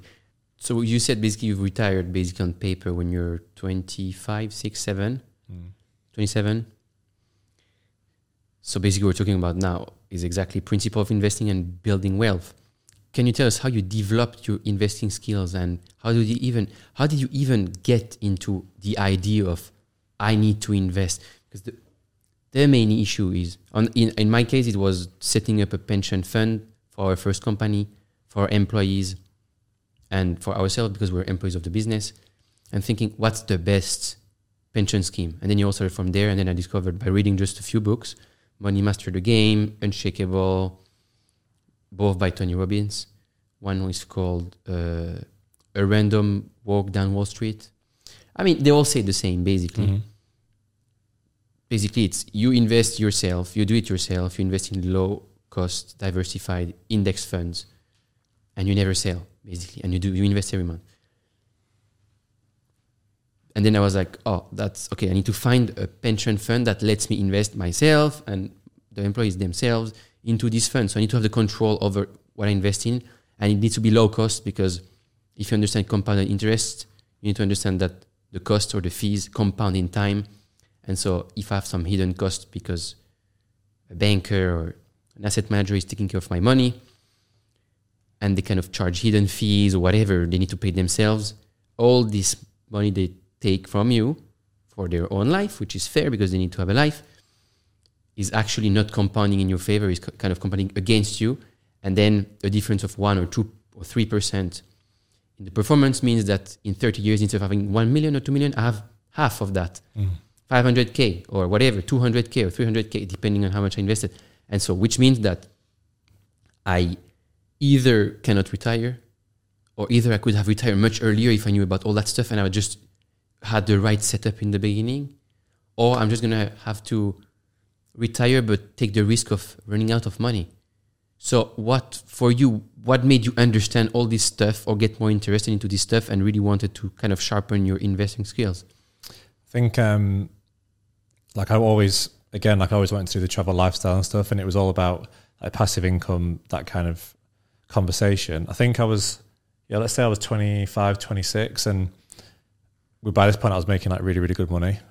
Um, and I didn't, I can't actually remember the first investment book I read, but I was always like interested. I mean, it probably, probably came from Google, to be honest. Like I always hear like, oh, the rich get richer or Mm. like all these different things that you hear. And I was like, why? Like, why does this happen? Why does that happen? And, uh, and then I started to get onto, I was really big on Warren Buffett for a while, trying to understand like, so he's, he's compounded like 20% a year. And like, I just, I kind of just, don't know. I think I was always worried that I kind of went through a phase of like, make enough money to be free. Right. Then you go, okay, how do you keep that? Like, how do you continue to do that? Like, how do I make sure when I'm like 50 or 60, that this is going to continue to like fund me? And I was always, Yes. when my first business was working, I was always so scared of like, get it. And then, because one thing, when you don't have it, you want to get it. And when you have it, you don't want to lose it. So you kind of have like all these different anxieties that go on. Like, first of all, you don't have it. So you really want to get it. And then you get it and you're like, oh, what can I do to not have to worry about money again? And I found I found myself looking at different investment stuff, and then I just went through all the different books that you you've mentioned and, and many more, and it was quite apparent that yeah, you have to have money in markets, you have to invest in cash is shit, basically. and and, uh, so I think it was probably it probably came out of paranoia is where it came from okay. of not of not having it. Okay. And so, so you said cash is shit. You have to invest. That's something super important because, like, when I talk to people today and kind of like trying to help them about like the, the, the, develop these skills of investing and what works and what has been proven to work, most of them they ask me, "But Kevin, if you tell me to invest a certain amount every month for the rest of my life, when do I sell? Like, I want to be able to enjoy." I want, or, or what? Am I doing all this stuff just for my kids to have a better life, but I'm never going to be able to to, en- to to enjoy it? And I was while doing all that stuff, I was thinking the same. I was like, when the hell is it gonna? I mean, what's even the point? Like, I'm suffering all all this time for what? And and so now that you said cash is shit, basically, like, it, can you eh, can you explain the concept of? And probably t- it took me years to get there like to understand like that you basically never sell like as you said it's a transfer from one asset to another Yeah. and you need to, to need to understand what basically can store value in time but the things that can store value in time are by definition volatile they're going to change in value Mm. and so what's the kind of mindset that people need to understand about when they ask you "Sh- when do i sell So I think so. Going back like a layer below. So when people say when do I get to sell, so they they have a miscon- misconceived belief that when they do sell and they get the cash, they're going to be able to buy these things and that's going to be a good, better result when it's actually not. Like, again, like everyone's an individual case, but for me, like when we when we sold our business and we got cash, I haven't bought a single thing. I keep I've said this before, but like the only thing I bought within like two months of selling was like a new Apple Watch strap that was like didn't even fit my watch. It was like seven pounds of Amazon. Because somebody asked me on another podcast, and they're like, "What did you buy?" And like, I'm not like, do you know I mean? I'm not like saying like, don't get me wrong. Like when I was 26 or 27, I bought like a Lambo, and like I bought like watches in the past, and I've done that kind of stuff, but fortunately, what that basically taught me was it's all bullshit. What, yeah, what, what did you learn about buying a Lambo when you were 27 years old? So, well, it's just. I mean, it was it was like like on the day I got it, I had loads of fun, right? But I've kind of gone through that now, and you're never gonna. I'm you're never gonna be able to sit and say, "Don't do that," because like my brother's here today. I bet he would probably do the same. but it's like you, people see it. Grass is always greener. Oh, they've got that. I want that. Have it. Oh, it doesn't actually mean anything, right? And then you you kind of find yourself in the state where I'm in now, where you get paid all this money and I don't buy anything because it's actually meaningless. I'd like I much rather like I feel better doing exercise. I feel better Yeah. having a good golf round or whatever, you know. Yeah. Like it's it's so it's but it's just so it's people's relationship with money and attached and misheld beliefs that those things are good. When they are it's nice to do, right? But it's not you wouldn't no way would you ever sacrifice like not having to work or like having passive income that makes you sleep at night like great because you know that every day you make a few K or whatever it is on just on funds, you know? So um, what would I say to people that probably that kind of that kind of stuff is that is that what was the is that answer the question? Uh, I just try to I just to remember the question actually, but Yeah, but I, no I think it's good Why- because why we're talking sell? about like what the most important stuff. I, the the most important thing is eh, why sell ever why ever sell yeah, and then I think you mentioned about like the volatility of any asset, Yeah. but cash goes like this, yeah and then assets go like this. yeah. So- But on so you have to- average, Yeah, they go up versus cash because money is being printed. yeah. So like, so you don't want cash basically. You don't want cash. I think. But so, so, so maybe just so maybe uh, maybe as a kind of summary before you continue, these people who ask when do I sell, basically, you don't sell, and you continue to invest and to reinvest the dividend and the interest and all that stuff to compound your wealth until it grows big enough so that you can live off the passive income, even despite the volatility. Meaning your portfolio might grow to I don't know one million, but with the volatility because market move up and down, it might go down to let's say 500k. If you earn let's say 10%, at 500k you still have 50k a year. So is it 50k a year enough for you to stop completely working? If not, you continue to work, mm-hmm. but maybe you work half time or you find something that you love more that gives you less money. You need to be always very flexible and understand that it takes time, but that also you're not gonna sell because if you're gonna sell, it's what do I sell into? And if you think that selling into cash is the thing that makes sense, you probably need to educate yourself much more about the evolution of cash purchasing power, which basically I think the average lifespan of a fiat currency, so dollar, pound, and all that, is, is, about 27 years. So most of them they go to 0 in, mm-hmm. within 27 years, and the ones that are the most successful, like the dollar or the Swiss franc or the pound or the euro, probably down 99% in the last 100 years. So like, is it something that if you're building all this wealth again, like it's not going to last if you just have cash? yeah, it's not even a choice. It's not even You choice have a exactly. choice. Um, I mean, yeah, it, ev- everything has to move into assets, but I do, I do think again, like going back to basics, like the mindset of cash is what is causing a lot of the problems, which is all based on how the economy is set up with advertising and everything else. Like, I mean, it's, it's you, know you're never going to be able to change people's opinions on that. People are going to, if you if someone wakes up tomorrow with a million pounds and they didn't have any before, then people are probably going to buy a nice car. Like that's the reality of it. But in terms of like a lifetime's earnings, because I know we're talking about things like watches and cars, and a lot of these things are like crazy for people to think about, right? But if you think of your money over a whole lifetime, because some people might get like that sort of money at a young age. People might get it when they're first 50 or 60 or whatever, and everyone goes through the same emotional stages. But I think just keeping that bit to a minimum, like, okay, people need to buy a nice car and buy a nice watch and get like whatever and go on these crazy nights or whatever, and then it's done. But you could maybe that might even be a waste of like 100k, and then just have it at that. If if people are going like well beyond that, then it's probably more of a mental challenge that people need to approach. But for me, it was yeah, it was fairly easy. Okay, awesome. So, what are the most important things that millennials and Gen Z should know about investing to build wealth and reach financial freedom early? I think there's a famous quote, um, probably Warren Buffett or somebody, but it was something like start early. The key to being wealthy is starting early and living long or something. Yeah. Have you read that one? Was it Charlie Munger or someone like that? And I think that, I Which think, basically means that in investing, time is your biggest, uh, so start early. yes, it's basically your biggest. I mean, time is on your side, basically. Yeah. And the earlier you start, the more you can compound your wealth. And because compounding is basically exponential, much more in the end, Mm-hmm. you want to start as early as possible. So I think that's probably number one.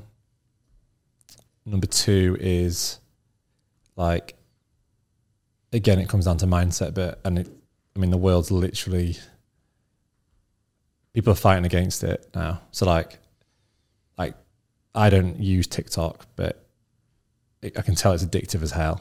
Like you can you can't learn how to build a business off TikTok. Probably number two. Like you see so much information out there, but like long form content, podcasts, books, these sort of things are like really important for like gaining deep understanding into things. Um, I mean, get rich quick is like I, I don't know how long this is, but it just seems to get exponentially bigger every year. Like you, you'd assume now that the amount of information out there that people would not buy into this stuff, but they do, they do, and there's always a new way to do that. So it's like long term thinking. Um, So basically, you're saying early. that anything that is a get rich quick scheme or or any kind of uh, uh, courses or online thing where you can learn how to become rich quickly or how to automate passive income or is basically a scam. Yeah, yeah, and, and but it's the But people just fall for it all the time. Mm. And thanks to that, the people who build this stuff actually make money. mm, yeah, yeah. I mean that's that's that's true. It's the classic. Uh, Yeah, classic online marketing thing where basically the person sells you sells you a lifestyle uh, uh, i don't know building uh, an, an amazon business or whatever uh, consulting business on facebook whatever and they sell you how to get acquire all these clients but the reason they themselves make their money is not because they made it is because you're buying a course from from them and and selling these courses online is very scalable hmm but the, the problem with those things is people actually want to believe it though. So that's why they buy into it because one, you've got someone telling you it. Two, that person actually wants to believe it. So you've got all these things people are playing against, and then you've got like, I mean, I, I do. What's interesting with Gen Z is like, so for example, just take an example like in the beauty industry. So, I mean, us millennials and like, like other generations, like they would just they believe the media, and they would just buy products without looking too deep into it. Like Gen Z in the beauty industry, they will want to know every ingredient in every product and they understand the different parts and they don't want to buy shit basically and they know what's good and what's bad. I'd like to think that the amount of information that's out there, there's kind of two different stages. There's one is like everyone's inundated with so much information they don't know what to do. But the second thing is people starting to learn how the media works and how Mm. like you can't believe everything you read. Mm. You have to second guess everything. There's always a second opinion or third opinion, and I mean, social media social media did enable that. That's now changing a bit because things are getting a bit strange. But I'd like to think that that's how things will progress, where you do take into consideration various different sources rather than just believing like one thing. Um, so that's something to if you don't think like that, I would probably that's probably a good way to go. Is taking various different opinions on a certain subject. Um, and I can guarantee if you're going to buy into a get rich quick scheme, if you type that person's name in and they go onto the website, it's going to be amazing. But I can guarantee there's probably a YouTube video on that particular person that says it's not as good as it is, and here's the evidence why. I mean, there's loads of YouTube videos out there now. There's a one a channel called uh, it's called CoffeeZilla. Have you seen that? It's awesome. He just I was, I was actually thinking about it- him when you were talking about there's probably a channel somewhere and that's gonna basically shit on you. Like I was thinking about him. yeah. I mean, uh, again, Coffeezilla, yeah, it's awesome. I mean that's that's a particular one that was quite good that I've I've watched, but I mean it's still like this the whole scammy like TikTok thing, like the amount of coins that's been pumped through influencers is like insane. Like they're all now getting into trouble, and there's been law cases and all this kind of stuff. But I don't know. So my, the overall message from that is, um, yeah, just focus on the core principles of like long term thinking, deep information, um, into building wealth rather than all this noise, which inevitably is going to be in your face because as soon as you go onto TikTok or Instagram, it's all there. Mm. But you just have to. Which applies to it applies to everything: building a, a business, investing, building relationships with people, and in, in investing in normal um, assets, but also in crypto.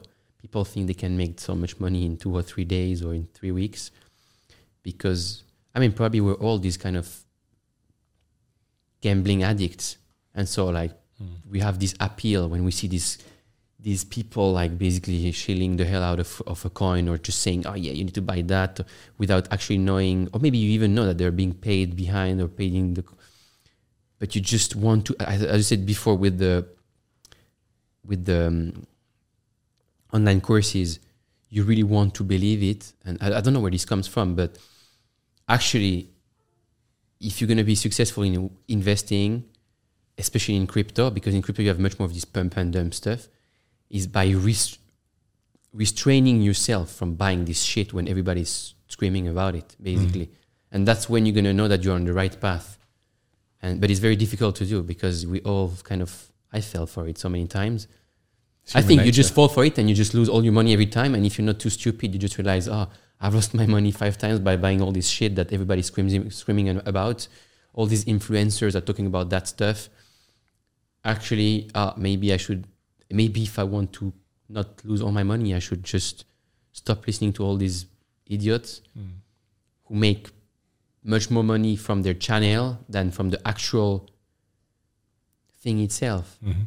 and and then you can apply it if you think even deeper i mean we're just completely going off but anyway you can apply this to any anything in life because like, like for investing like you go to a financial advisor you're listening to someone to advise you for your to retirement or build retirement but they're not retired. Yeah. they're not retired. Or you might go to i don't know a doctor because you have cancer but like would you rather go to someone who healed their own cured their cancer without being a doctor? Or would you go to a doctor? Um, probably in that case you go to both like but there's so many things that just don't make any sense. People just basically selling you things that they they just didn't have achieved themselves. And so i think like the biggest the, the biggest thing that people should really think about is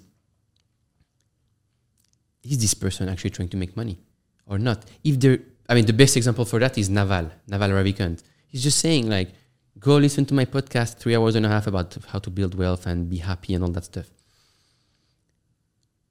I'm never he says i'm never gonna i'm never gonna charge anything. Because people who charge they haven't people who need to charge you for for an advice it means they don't have the money. They haven't done it. They haven't made it. If they've made it why would they even charge you? But everybody does that. And so I, and even thinking even further I, I'm, I'm struggling to, to understand i don't know like i don't want to give names but like all these super famous people who now are selling online courses like why do they do that i don't understand like is, the, is this greed is this like why like you have the wealth or maybe you have the the social capital but you don't have the actual wealth i don't know you know but i mean i'm going to give you just one example is this, this guy um, but there's so many uh, uh, I don't know, like for example, Jordan Peterson. Like I have just these ads all the time for his course, and like, why do you do that? If you were like multi-millionaire or like, why do you do that? Just do this for free. Like you know, help people out. And I mean, I really like him. I hope that's not true. I mean, th- I don't know, but like, I, and I don't really know what he's doing to be honest. Yeah. But so, I, but I just see him all the time, and I'm like, why is this guy selling something? Like some some people might say, ah, if you don't charge for it, people will not take you as seriously. But I don't understand the principle of if you've made if you've made it, why would you ever charge for whatever you Mm. do if you don't need it. You know? You know what's really sad as well is um, so we spoke about it about Money Masters the Game. That was like a life changing book for me, and that was by Tony Robbins. And as I've got older, I'm like, how is he? Why is he charging like 10k for these courses that like change people's lives? And I'm like, this is like, like I love, like when I hear Tony Robbins speak, I feel like amazing. like he's Yeah. like if you're talking about a motivational speaker, he is the original motivational speaker, and he's written these books about money, and he's positively changed my life. Right. So you could probably argue that it's worth 10k. It's probably Yeah. worth more, loads more than 10k, right? Yeah. But, But if he's worth it- 500 million, why but do you it, but need it irks me a little bit that he does charge that because there's people. Have you seen that? There's a documentary as well. Uh, I'm not your guru or something like that. But like these people go On to these courses, yeah. Yeah, yeah, yeah. But people go to these things and their whole life is changed. Like people are crying in the audience, Yeah, like, yeah, yeah. but it's 10k. It's like 10k is a lot of money for people to be spending on. Yeah, you're pressing This. out most of the people who can't afford it, but like You probably need it the need most. Yeah. need the most. And that's, I mean, we'll continue like the, but that's something I just don't understand. Like if you've made it and you're so rich or wealthy or whatever, and you have all this kind of knowledge, at some point, like if if we talk about happiness and the the, the thing that doesn't make you happy is actual this thing that we call spirituality, which is thinking higher than yourself. I mean, okay, you might say, oh, I need some to, to, to build a better production or something. I need some people around me, so I need to pay them. But again, like the 10K thing is just completely unjustified if you're Yeah. trying to make the world a better place. Absolutely. Hmm. it makes no sense. Uh, okay, so, okay, cool. Um, so basically, kind of linked to that. First, what's enough? You know, and is there such thing as enough money? And of course, this is going to depend on the people. But like, if, again, again, Tony Robbins in all his books, he's preaching like the the, the, the financial freedom, but then he talks about the happiness, and he's talking about these guys who are multi-billionaire and who's never going to be happy. Mhm. So what's enough? Um, Is there such thing as enough oh, 100%. money? Yeah. So for me, it's like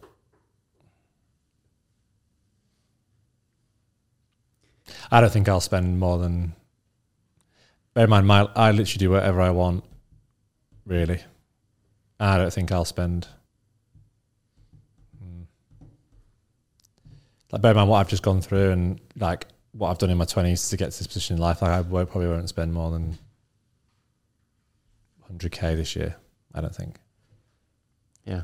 Bear in mind, my passive income's in like the hundreds of thousands.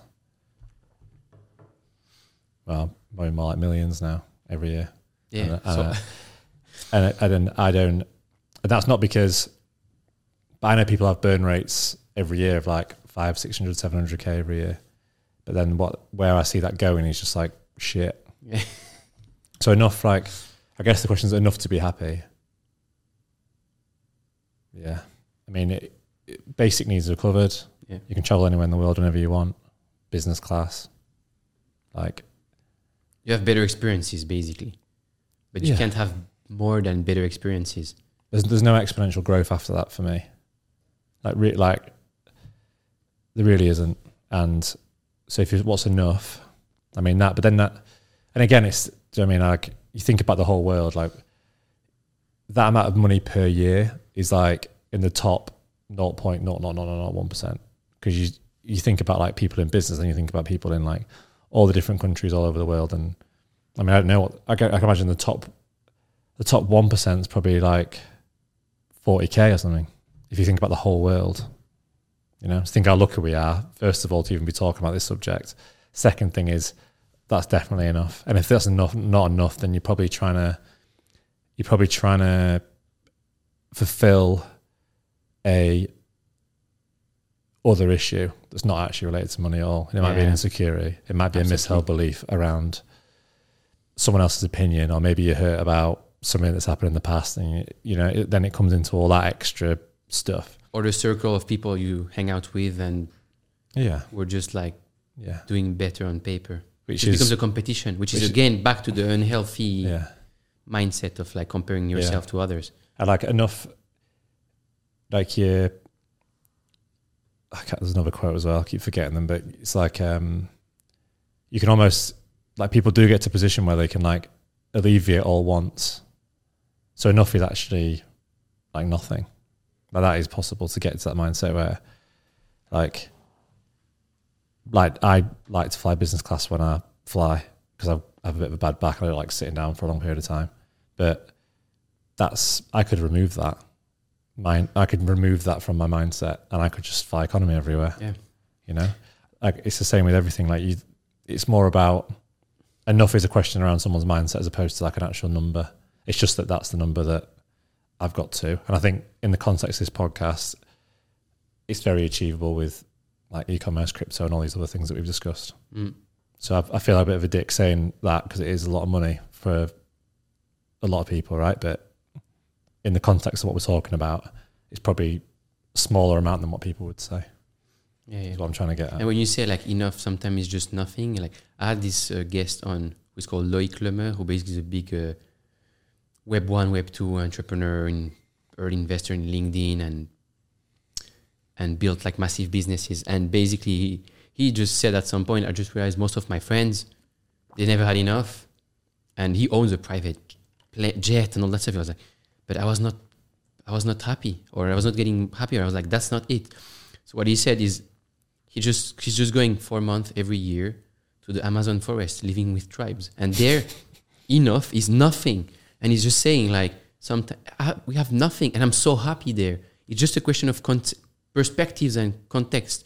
And sometimes he goes to the next level and he says, during four days, I'm not going to eat anything, mm. and I'm not going to drink anything. So I have no water and no food for four days. And like, I mean, you trip out and all that stuff, but like he's just saying, like you just, just all about perspective, and you're just like escaping this bubble of like bullshit, basically. Mm. And in that case, enough is basically nothing. the main the main word that keeps into mind when we're talking about is, is just perspective. Yeah.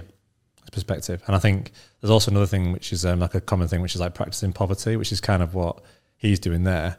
And I did by accident um, once when I was in Bali because I'm uh, an investor in an English school there, so I like help fund various different things there. And sometimes when I go over, they offer me to stay, and I'd rather stay in the nice hotel that's like 30 miles away. Um, but there's a few times I have done it, and I've stayed in like these huts in um, it's in Lombok, Mm. and uh, the first time I did it, I didn't realize what I was getting myself in for. But you kind of like they don't sit on chairs; they just sit on the floor and they just use their hands to eat. So like within like two minutes, my back's like killing me. I'm like I can't like focus or anything, but you kind of get used to that, and then you appreciate a chair. Yeah. Like how stupid is that, right? and then I can remember um, when I slept, I had a uh, they brought through like what I was going to sleep on, and it was just a, a mattress cover, Man United mattress cover, but there's no mattress in it, so we just laid on the floor. And I'm like there, and I got eaten by ants like all night, and I hardly. And then like the next night, I slept like a baby, and it was like, oh my god, like a bed, you know. That's crazy. Yeah. And I think Yeah. yeah. if you're getting caught up in all that stuff, yeah, you need to go sleep on a on a concrete floor and get eaten by ants. and uh, it's, it's it's called the the term for it is practice poverty. Practice poverty. Yeah. Okay, awesome. So, um, so how do you keep motivated and find meaning in life after making all this money? Good question. Um, how do you feel motivated with life? Um, How do you stay motivated? so Because we're all I mean, the goalposts change, right? Because if you if you're chasing money, then that's inevitably going to hit some kind of fault. So, I mean, I kind of I've spent a lot of time over the last year, like really trying to understand. And again, when I go back to that, when I was 27, I realized I was financially free. There's been that's like that's like six years ago now. So I've had a lot of time to like develop what mattered. And they, they, it came down to like money's not the most important thing, and that's when we did sell the business. And I got all this. I went into a whole different world of of money. I was it didn't really change anything because that was not my core focus. So I guess it's really understanding and spending time like who you are as a person and what you really get excited by. So I know like from speaking to you, you love doing this podcast and speaking to people, right? So you've kind of like repurposed and found something that you really enjoy. Um, for me, I really like helping people. I really like having interesting chats. Um, so for me, like doing angel investments is quite a cool thing because I get to speak to a business owner. I get to learn about them as a person. I get to learn how they deal with their issues. I get to understand that's like doing that's like been really cool. um, when I was a kid, I have this theory about like when people are kids, like what's your decision making process as a kid. So when I was like six or seven, and my decision making process of what I'm going to do for the next hour is what's fun. Yeah, it's like for me at the time it was playing football and computer games, playing Sonic on the Sega Mega Drive or whatever it was. So I try and think about things a bit more simpler, like what's actually fun and what do I actually enjoy, and focus on those things to stay motivated. Because I'm really motivated by doing things that I enjoy. Absolutely. And as a kid, that's your decision making process. So maybe going back to that a bit more rather than, yeah, Rather than the next uh, massive thing that is just going to be more stress and more. Yeah. yeah, yeah. Awesome. Um, education. So you didn't do great at school, but you went to use. Uh, we- you went on to use the new social media mega trend to start an awesome business. So what do you think about the education system in the early 2010s? And what are your thoughts today? And the entire goal here is kind of if there is some parents listening here, or even us as parents, you know, basically the next question will be what what will you do with your kids mm-hmm. regarding education if you have kids? You know, like what's you thinking about basically the entire education system, how it was back then, how we evolved, and put this in parallel with the evolution of the technology and how it's all changing the game in terms of career, whether building businesses or just like building skills to develop a career. So I think the number one way to think about education, which is maybe quite difficult for people who are like, again, like going on about the new generation of like TikTok and all this kind of stuff, you get easily distracted. But it's like what's going to be most important for people from their education is their application of their time into various because it's all there now. The difference between when we was at school, like we're talking about primary and secondary school, to and we're talking about like I guess in like the Western world, so we're talking about like you've got access to a computer, basically. If you're at that point, then the time spent in school is going to be very difficult to um, to change. But if we could change it, then it'd probably be more understanding of like financial stuff because that's how the world goes around. That's how you build your lifestyle all around finances. Yet there's very limited things taught about that. So if we could change that, then great. Let's introduce some of the stuff we talked about today regarding like passive income, how money works, how the economy works when it comes to like personal finances would be much more important. But the difference now is the level of information available and sifting through the bullshit is another point. But the third point is the application into wanting to learn this kind of stuff. Because I know I've got, I know people who just don't really want to learn about this stuff, right? So, do they want to want to learn? Maybe, but it's all about allocating time to learn and understand. So I think if going back to me as a parent, I think the number one thing is access. So giving opportunity to learn. But I think developing the capacity to want to learn is probably the number one thing that I would want to provide in some in some capacity. How would you do that? Um, so again, I think Naval talks about this, but and I've already mentioned it when I talked about like I read the Paul Gascoigne book. So the first book that I read was really fun to read, completely by chance. My dad had it. I picked it up one day and I really enjoyed it. But having fun learning, number one, then probably enables like further learning down the line. Mm.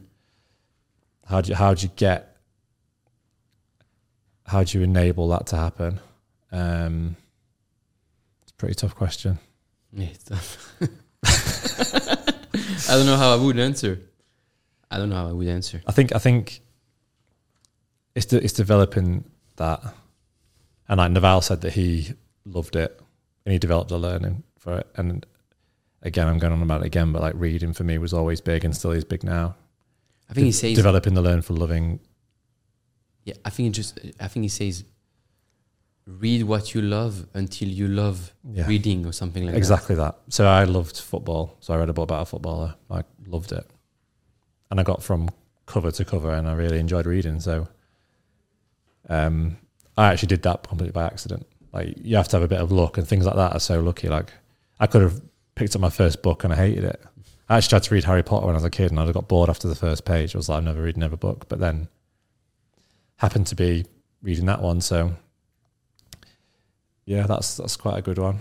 Um, I mean, I don't know what school's going to be like now slash ten years, but just think of all the personalization and decentralization of education. The whole world's going to change. Like people, people in Indonesia should have the same access to schooling as people in the UK. If they haven't already, I'm sure in some private schools in different parts of the world they probably do have it, but it's going to change the job market. So Yeah. there's a lot to, yeah, lot to think about with that. What would you tell parents today about how the, this internet and mob- mobile waves just change the whole game in terms of career possibilities? You know, if you still have, I, I think parents probably have to today realize and kind of acknowledge how this changed the game. But if you still have some people, for you it was ten years ago, so like that's, you know, like how did you even go about like I don't know, justifying to your parents, or they would, where they just open mind, or, or just maybe just, just didn't understand anything. Just like just do whatever you feel like, Yeah. you know, like yeah. What would you tell parents like if you had to explain? Hey, look, like I mean, you can say, look, I've built this massive business that I sold to this massive group. So there's, But- yeah, there's two there's two sides to the coin. So the one side of the coin is, I honestly reckon this is like a big thing, but playing Age of Empires as a kid and playing poker as a kid resulted in my ability to run a business in some ways. Now I'm pretty sure if I was playing that for six seven hours a day, my parents would get my back and say, "Oh, go outside or do something else." But I really enjoyed doing that. Like another example is like um, we went to our friend's wedding, Charles, uh, two days ago, Mm. and uh, he's like a super successful guy in the crypto world. And he used to smash World of Warcraft like Yeah. crazy, you know. And I've heard that many times. Yeah, yeah. I mean, basically, the crypto guys who are the most successful. They're either ga- gamers or poker players. Yeah. So you, you're they're poker players. so you're enabling, you- you're facing challenges and you're enabling it through different mechanics. Just so, and then you can reapply that in, later in life. So that's point number one. And point number two is the bullshit side, which again I'm going on about it before, but like the TikTok side. So what I used to do was, um, this is like during my poker days, but I would literally like break up my days and have like I used to have a journal, which is a bit. This is a bit weird actually. More I think about it, but I would literally have like a, a day journal. I used to track every time the time that I spent. So I'd be like, okay, so I sleep eight hours probably. So I've got 16 hours. I've got this much time to learn about stuff, this much time where I'll be at work, and this much time to like do whatever. And it's all available now on your screen time. So like absorbing is not probably the best thing when it comes to like social media. But if you're actively involved in like problem solving slash game slash learning, that's actually a completely different thing. Um, so I mean, I'm not a parent, so I'm probably not the best person to answer, but I think that is kind of. I mean, it's there's so many people have come who've played these games or whatever and been successful. It's not. And not like it is a real thing, and I think it's just you, you're constantly problem solving and, and doing that kind of stuff. So that's useful, but at the same time, there's loads of other shit that's not useful. So Mm.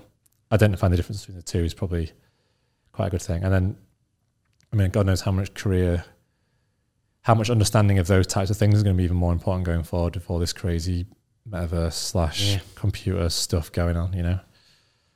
So um, I think you have to be welcoming to it as opposed to the opposite.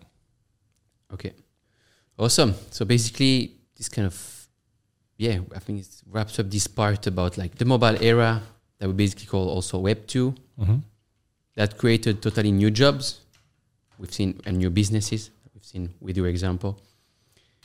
Uh, and that basically no level of education could have prepared you for, you know, like all these Instagrammers, YouTubers, podcaster, influencers, like even influencers that became much more famous than the previous generation of celebrities. And so basically this leads us to pretty beautifully to the next topic, which where all the same is happening again, which basically is Web3 and crypto. Mm-hmm. So now we have this Web3 thing that is creating yet again a whole set of new jobs, such as, I mean, probably NFT collectors, yield farmer, like whatever. And again, we have this pattern where no education could prepare anyone for, for that. And it's creating the biggest technological adoption that we've ever seen by factor of two. So basically, it's going twice as fast as the internet was growing. And internet was really the thing that grew the fastest before that. And equally important, if, if not more, it's basically creating the largest wealth transfer or wealth building possi- uh, uh, opportunity that we've ever seen before, especially for young technology savvy ones, as we just talked about, with this basically link to gamers and people who spend a lot of time on computers. So let's talk very briefly about crypto. What's your understanding of crypto? So my understanding most comes from uh, people like you and our group of friends. Um, my, I probably it probably stemmed from FOMO to start with, um, but my understanding of crypto is, um, the way I view it is almost like a it's a hedge against the world. Number one, number two, it's part of my portfolio, and I feel like I've got to a position where I have a good understanding of which assets are worth holding and which aren't. Um, and I set and leave it like I would do with funds. So that's kind of where it where it came from. Um, the more I learn about it, the more I'm excited about it. Like, I mean, when you look at stablecoin, like Warren Buffett compounded at twenty percent per year, and he was like probably one of the best ever. And I can just literally shove it in uh, like a yield farming app, for example, and just like do, I know there's like there's no regulation, all these like extra risks that come with it, but my understanding is as a is just seeing it as an asset and something that I need to hold to be able to be balanced. So, so, so what's your approach? Like as a, as a young net worth, a high net worth individual, what's your concrete approach towards the field? You know, like what do you, I'm going to allocate the percentage of my whole net worth. It's going to be that much. I'm going to rebalance. I'm just going to see how much it evolves. And what are like the, I don't know, the, the few projects or coins or that you're invested in and why? why? Yeah. So I would say um, I initially planned to have about 5% of my net worth in crypto. It's now about 10%. Um, it may increase. So, I mean, I literally just hold, it's dead simple asset allocation. So I have like Bitcoin, ETH, and Luna. And then I hold like quite a lot of stable coins in various different yielding wallets. Um, so it's more of a set and forget than like buy and sell or any of that kind of stuff. I take the same approach to crypto as I do with my like normal stocks and investments. Um, I don't proclaim to be an expert in that, but I think the way that I approach it is probably the healthiest way to do it in terms of holding. Um, and I kind of try and take in various different opinions, like we spoke about earlier. Like, I speak to people like you, obviously, like heavy in crypto, and you'll have like your point of view, and then I'll see. I mean, most recently, like people like even like Kevin O'Leary, who's on Shark Tank. It's a not a great example, but he's got his own YouTube channel now, and he's more of like a the old school investment style. So like, you, I don't know what you would recommend, and well, you're really high net worth in crypto, right? So yours is like super high. Kevin O'Leary's like at five percent. So I kind of go like in between and take a bit of a an in between area. Mm. Um, so that's my approach to it. I could look back in ten years and think I should have been like fifty percent net worth in crypto. That's probably that's probably what you would say. What do you think's right? Percent I net mean, worth my- crypto. Would you say? I mean, I think it really depends on how much net worth you have and how much risk, Risk. tolerance you have, and I mean volatility tolerance you have, Mm-hmm. and basically how much you spend so much time in the field that it becomes a no-brainer. Mm. Because nothing, you know, they always say uh, the, the, the, the more the more information the ha- you have, the less diversified you have. Mhm. Uh, you are sorry, and it all comes down to conviction. But the conviction is being built by spending lots of time and understanding everything, and and not panicking if everything goes down eighty percent, which is happening pretty often in crypto.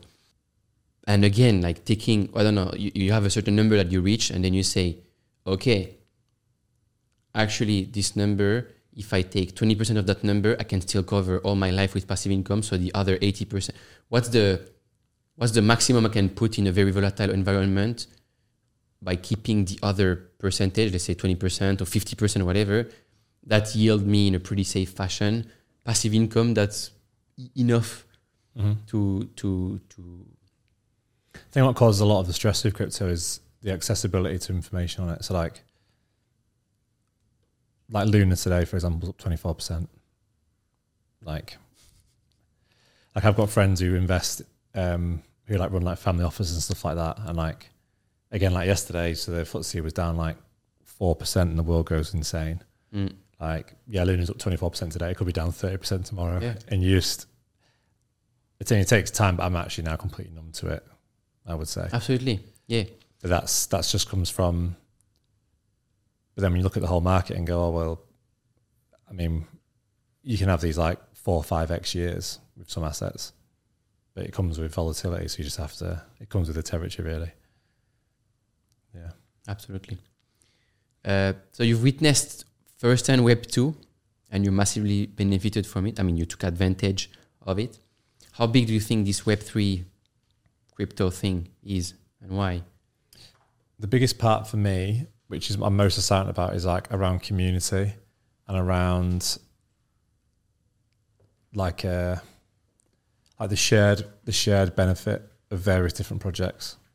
So like the way that business has been built always is like shareholders are the main beneficiary, or you have like one or two main beneficiaries in a in a certain business or whatever. Um, and that's been actually enabled further by the internet in general because it's the it's the the central actually the centralization of the internet where people can access more customers across more markets, but it's still only one or two beneficiaries. So that's actually not decentralized because you, you kind of pool the money into one space. So like Silicon Valley, for example, those business models can cover the whole world, but still only one or two beneficiaries. Whereas this whole new world is enabling the opposite of that. Opposite of that. So it's actually becoming more. It's becoming more accessible to to everybody in, in some ways, but other ways not. So, I mean, I saw uh, Jack from Twitter post something the other day about Web three and how it's like just becoming like a massive like. Basically, the the VCs in Silicon Valley is going to eat it all up. Mm. But I think there's there's good sides to it where, yeah, you can have more of a community feel, and it's actually it does become more cen- decentralized, and more and more people can benefit from it in a way, um, with tokenization and everything else. So that's that's really cool. But I think it's all to be seen, right? Absolutely. There's a lot of promises and there's the kind of philosoph- philosophical aspect that's beautiful, but like Yeah. then there's a difference between the the hopes and the actual execution and how the thing is going to evolve. Absolutely.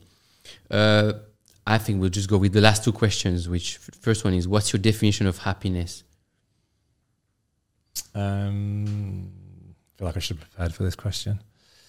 Um, I think being able to spend time doing what you want to do every day. Maybe a good place to start. So simple. Playing golf every day for the rest of your life. Yeah, being being uh, being able to do what you do every day and be free. But free, as we've discussed, freedom is comes in many different forms. Yeah. Which capital, mental, physical, Yeah. everything. So Free, being, freedom's a freedom's a big part of it. Yeah, so being in a good, basically mental health place, physical health place, and financial health place. Awesome. Finally, what is it to be in your mind? What is it to be in your mind? What What's is it? it's like? Yeah, My, my personal mind. yeah. So people might think, oh, this guy is just like so successful, like he just made it and all that stuff. But like, what would you say? You know, you always that, it's, it's another naval thing basically. Like you see someone who's super successful, but you need to take them their life, but not only the successful side. You need to take e- everything from their life. Would you do it? You know. Mm. So like And people don't know. people don't know. Yeah. Okay. So like that's the yeah, I got the question. So, I a good way to describe it is. Let me think. What's that to bear in mind? It's probably probably quite a stressful place to be, and to give people context, like I spend a lot of time trying to, and I have done over my the last ten years because I've always had quite. a Guess what? People, could, I've probably gone through quite a lot of stressful things building a business at such a young age, right? But I spend a lot of time really trying to nail down like mood. So what that tells people is I'm not always in a good mood. It's not always like I'm not. I don't wake up every day because I'm now rich and everything's great. Like I spend a lot of time investing in trying to understand like what what makes me feel good, and it's really simple. It's like exercise, spending time with friends, having good conversations or whatever. Because a lot of the time when I'm doing all the work stuff, I'm obviously it's obviously not always always that fun. So I would say it's pretty chaotic, um, bit of a roller coaster, but overall, uh, yeah, pretty fun. And not and the way the way I the way I try and live my life is like I and this is like something that I've I think about a lot, and it's something that I kind of try and live by is if I if I like died next year, like when my when my best friend got ill and and that happened, really was a bit of a wake up call at 25. Like holy shit, this can happen to anybody. Mm. And if I got really ill next week and found out I've only got a year left or something, I think I would feel I'd probably go to go to think about it and think, oh yeah, I've had a pretty fulfilled life. So that's a good place to be. Awesome. So basically, it's a self-awareness journey that's kind of never ending because you can. That's a beautiful thing about it. You can just go deeper and deeper and just. Yeah, you just want to know. It's basically this entire like circle. I don't know if you call that the circle of life, but you- you're getting back to the basics, hmm. which is what are the things that really make me happy, or why am I, I don't know, moody, or why what's happening, and trying to understand. So you can basically just feel as great as possible every day mm. with the simplest things. But then to even think about that, I think- I get going back to your story as well. Like we both do that, and that's we've we've talked about this a lot. But to even think, to have to think about what makes me happy, to even have that thought, is because you ain't that happy, you know. And you go through some shit, and like building a business over ten years is is pretty brutal, and you have to change, like how you behave with people, like what you spend your time on doing. You don't always do things you want to do, but to then come through the back end of it and spend a lot of time thinking what does make me happy is probably because that wasn't actually that fulfilling in the first place anyway. So that's yeah, I mean- that's a good insight. I mean, me, to be honest, like if I think, I mean, now I'm just not thinking, which basically is probably a sign that I'm really feeling great. But to be honest, my 20s, building these businesses and doing all this investing stuff and hurting my, like, I don't think I was really happy, to be honest. I don't have any problem to say it. Mm-hmm. But I kind of, I mean, my goal was this financial freedom thing because I was like, I want to reach that before I get a family and all that stuff because I want to be able to be at home or take care of the kids or whatever. Whatever, if I have kids one day, or whatever, be there for my family, be there mentally. But then I was like, man, like, I have a girlfriend, I'm not there mentally. Like, I'm not, i all the thing I want to get to is just the opposite of happening in my life now. And uh, I was just, uh, yeah, just not happy. Like, I was, I was, I, don't, I was not happy like but but again like they say like you need to kind of make yourself feel miserable to get to this goal, so that all this money stuff is behind you and then you can work on like the real stuff Mhm. where you help people out and you think about yourself and all that stuff. So yeah. So the less you think the more you're happy. Okay awesome. That was awesome. Do you want to add anything said it, we've said enough i think Um, don't I don't think. Uh, I think that's okay. I mean, I'm trying to post more on my own social medias at the moment. Do a few ecom things. Um, try and share things as I learn and go. So, if anyone is interested, they can uh, follow me on social media. where like where do you post the most you want to say like So I'm in the moment. I'm trying to set up a website and get everything sorted, but I haven't got that yet. So, uh, yeah, probably just my Instagram. instagram which is Jimmy Hill. Jimmy Hill. We changed the I for a one. I'm sure you can put it in there. Put it in We'll the do thing. that. We'll do that. Awesome. Thank you so much, man. That was Cool, awesome. man.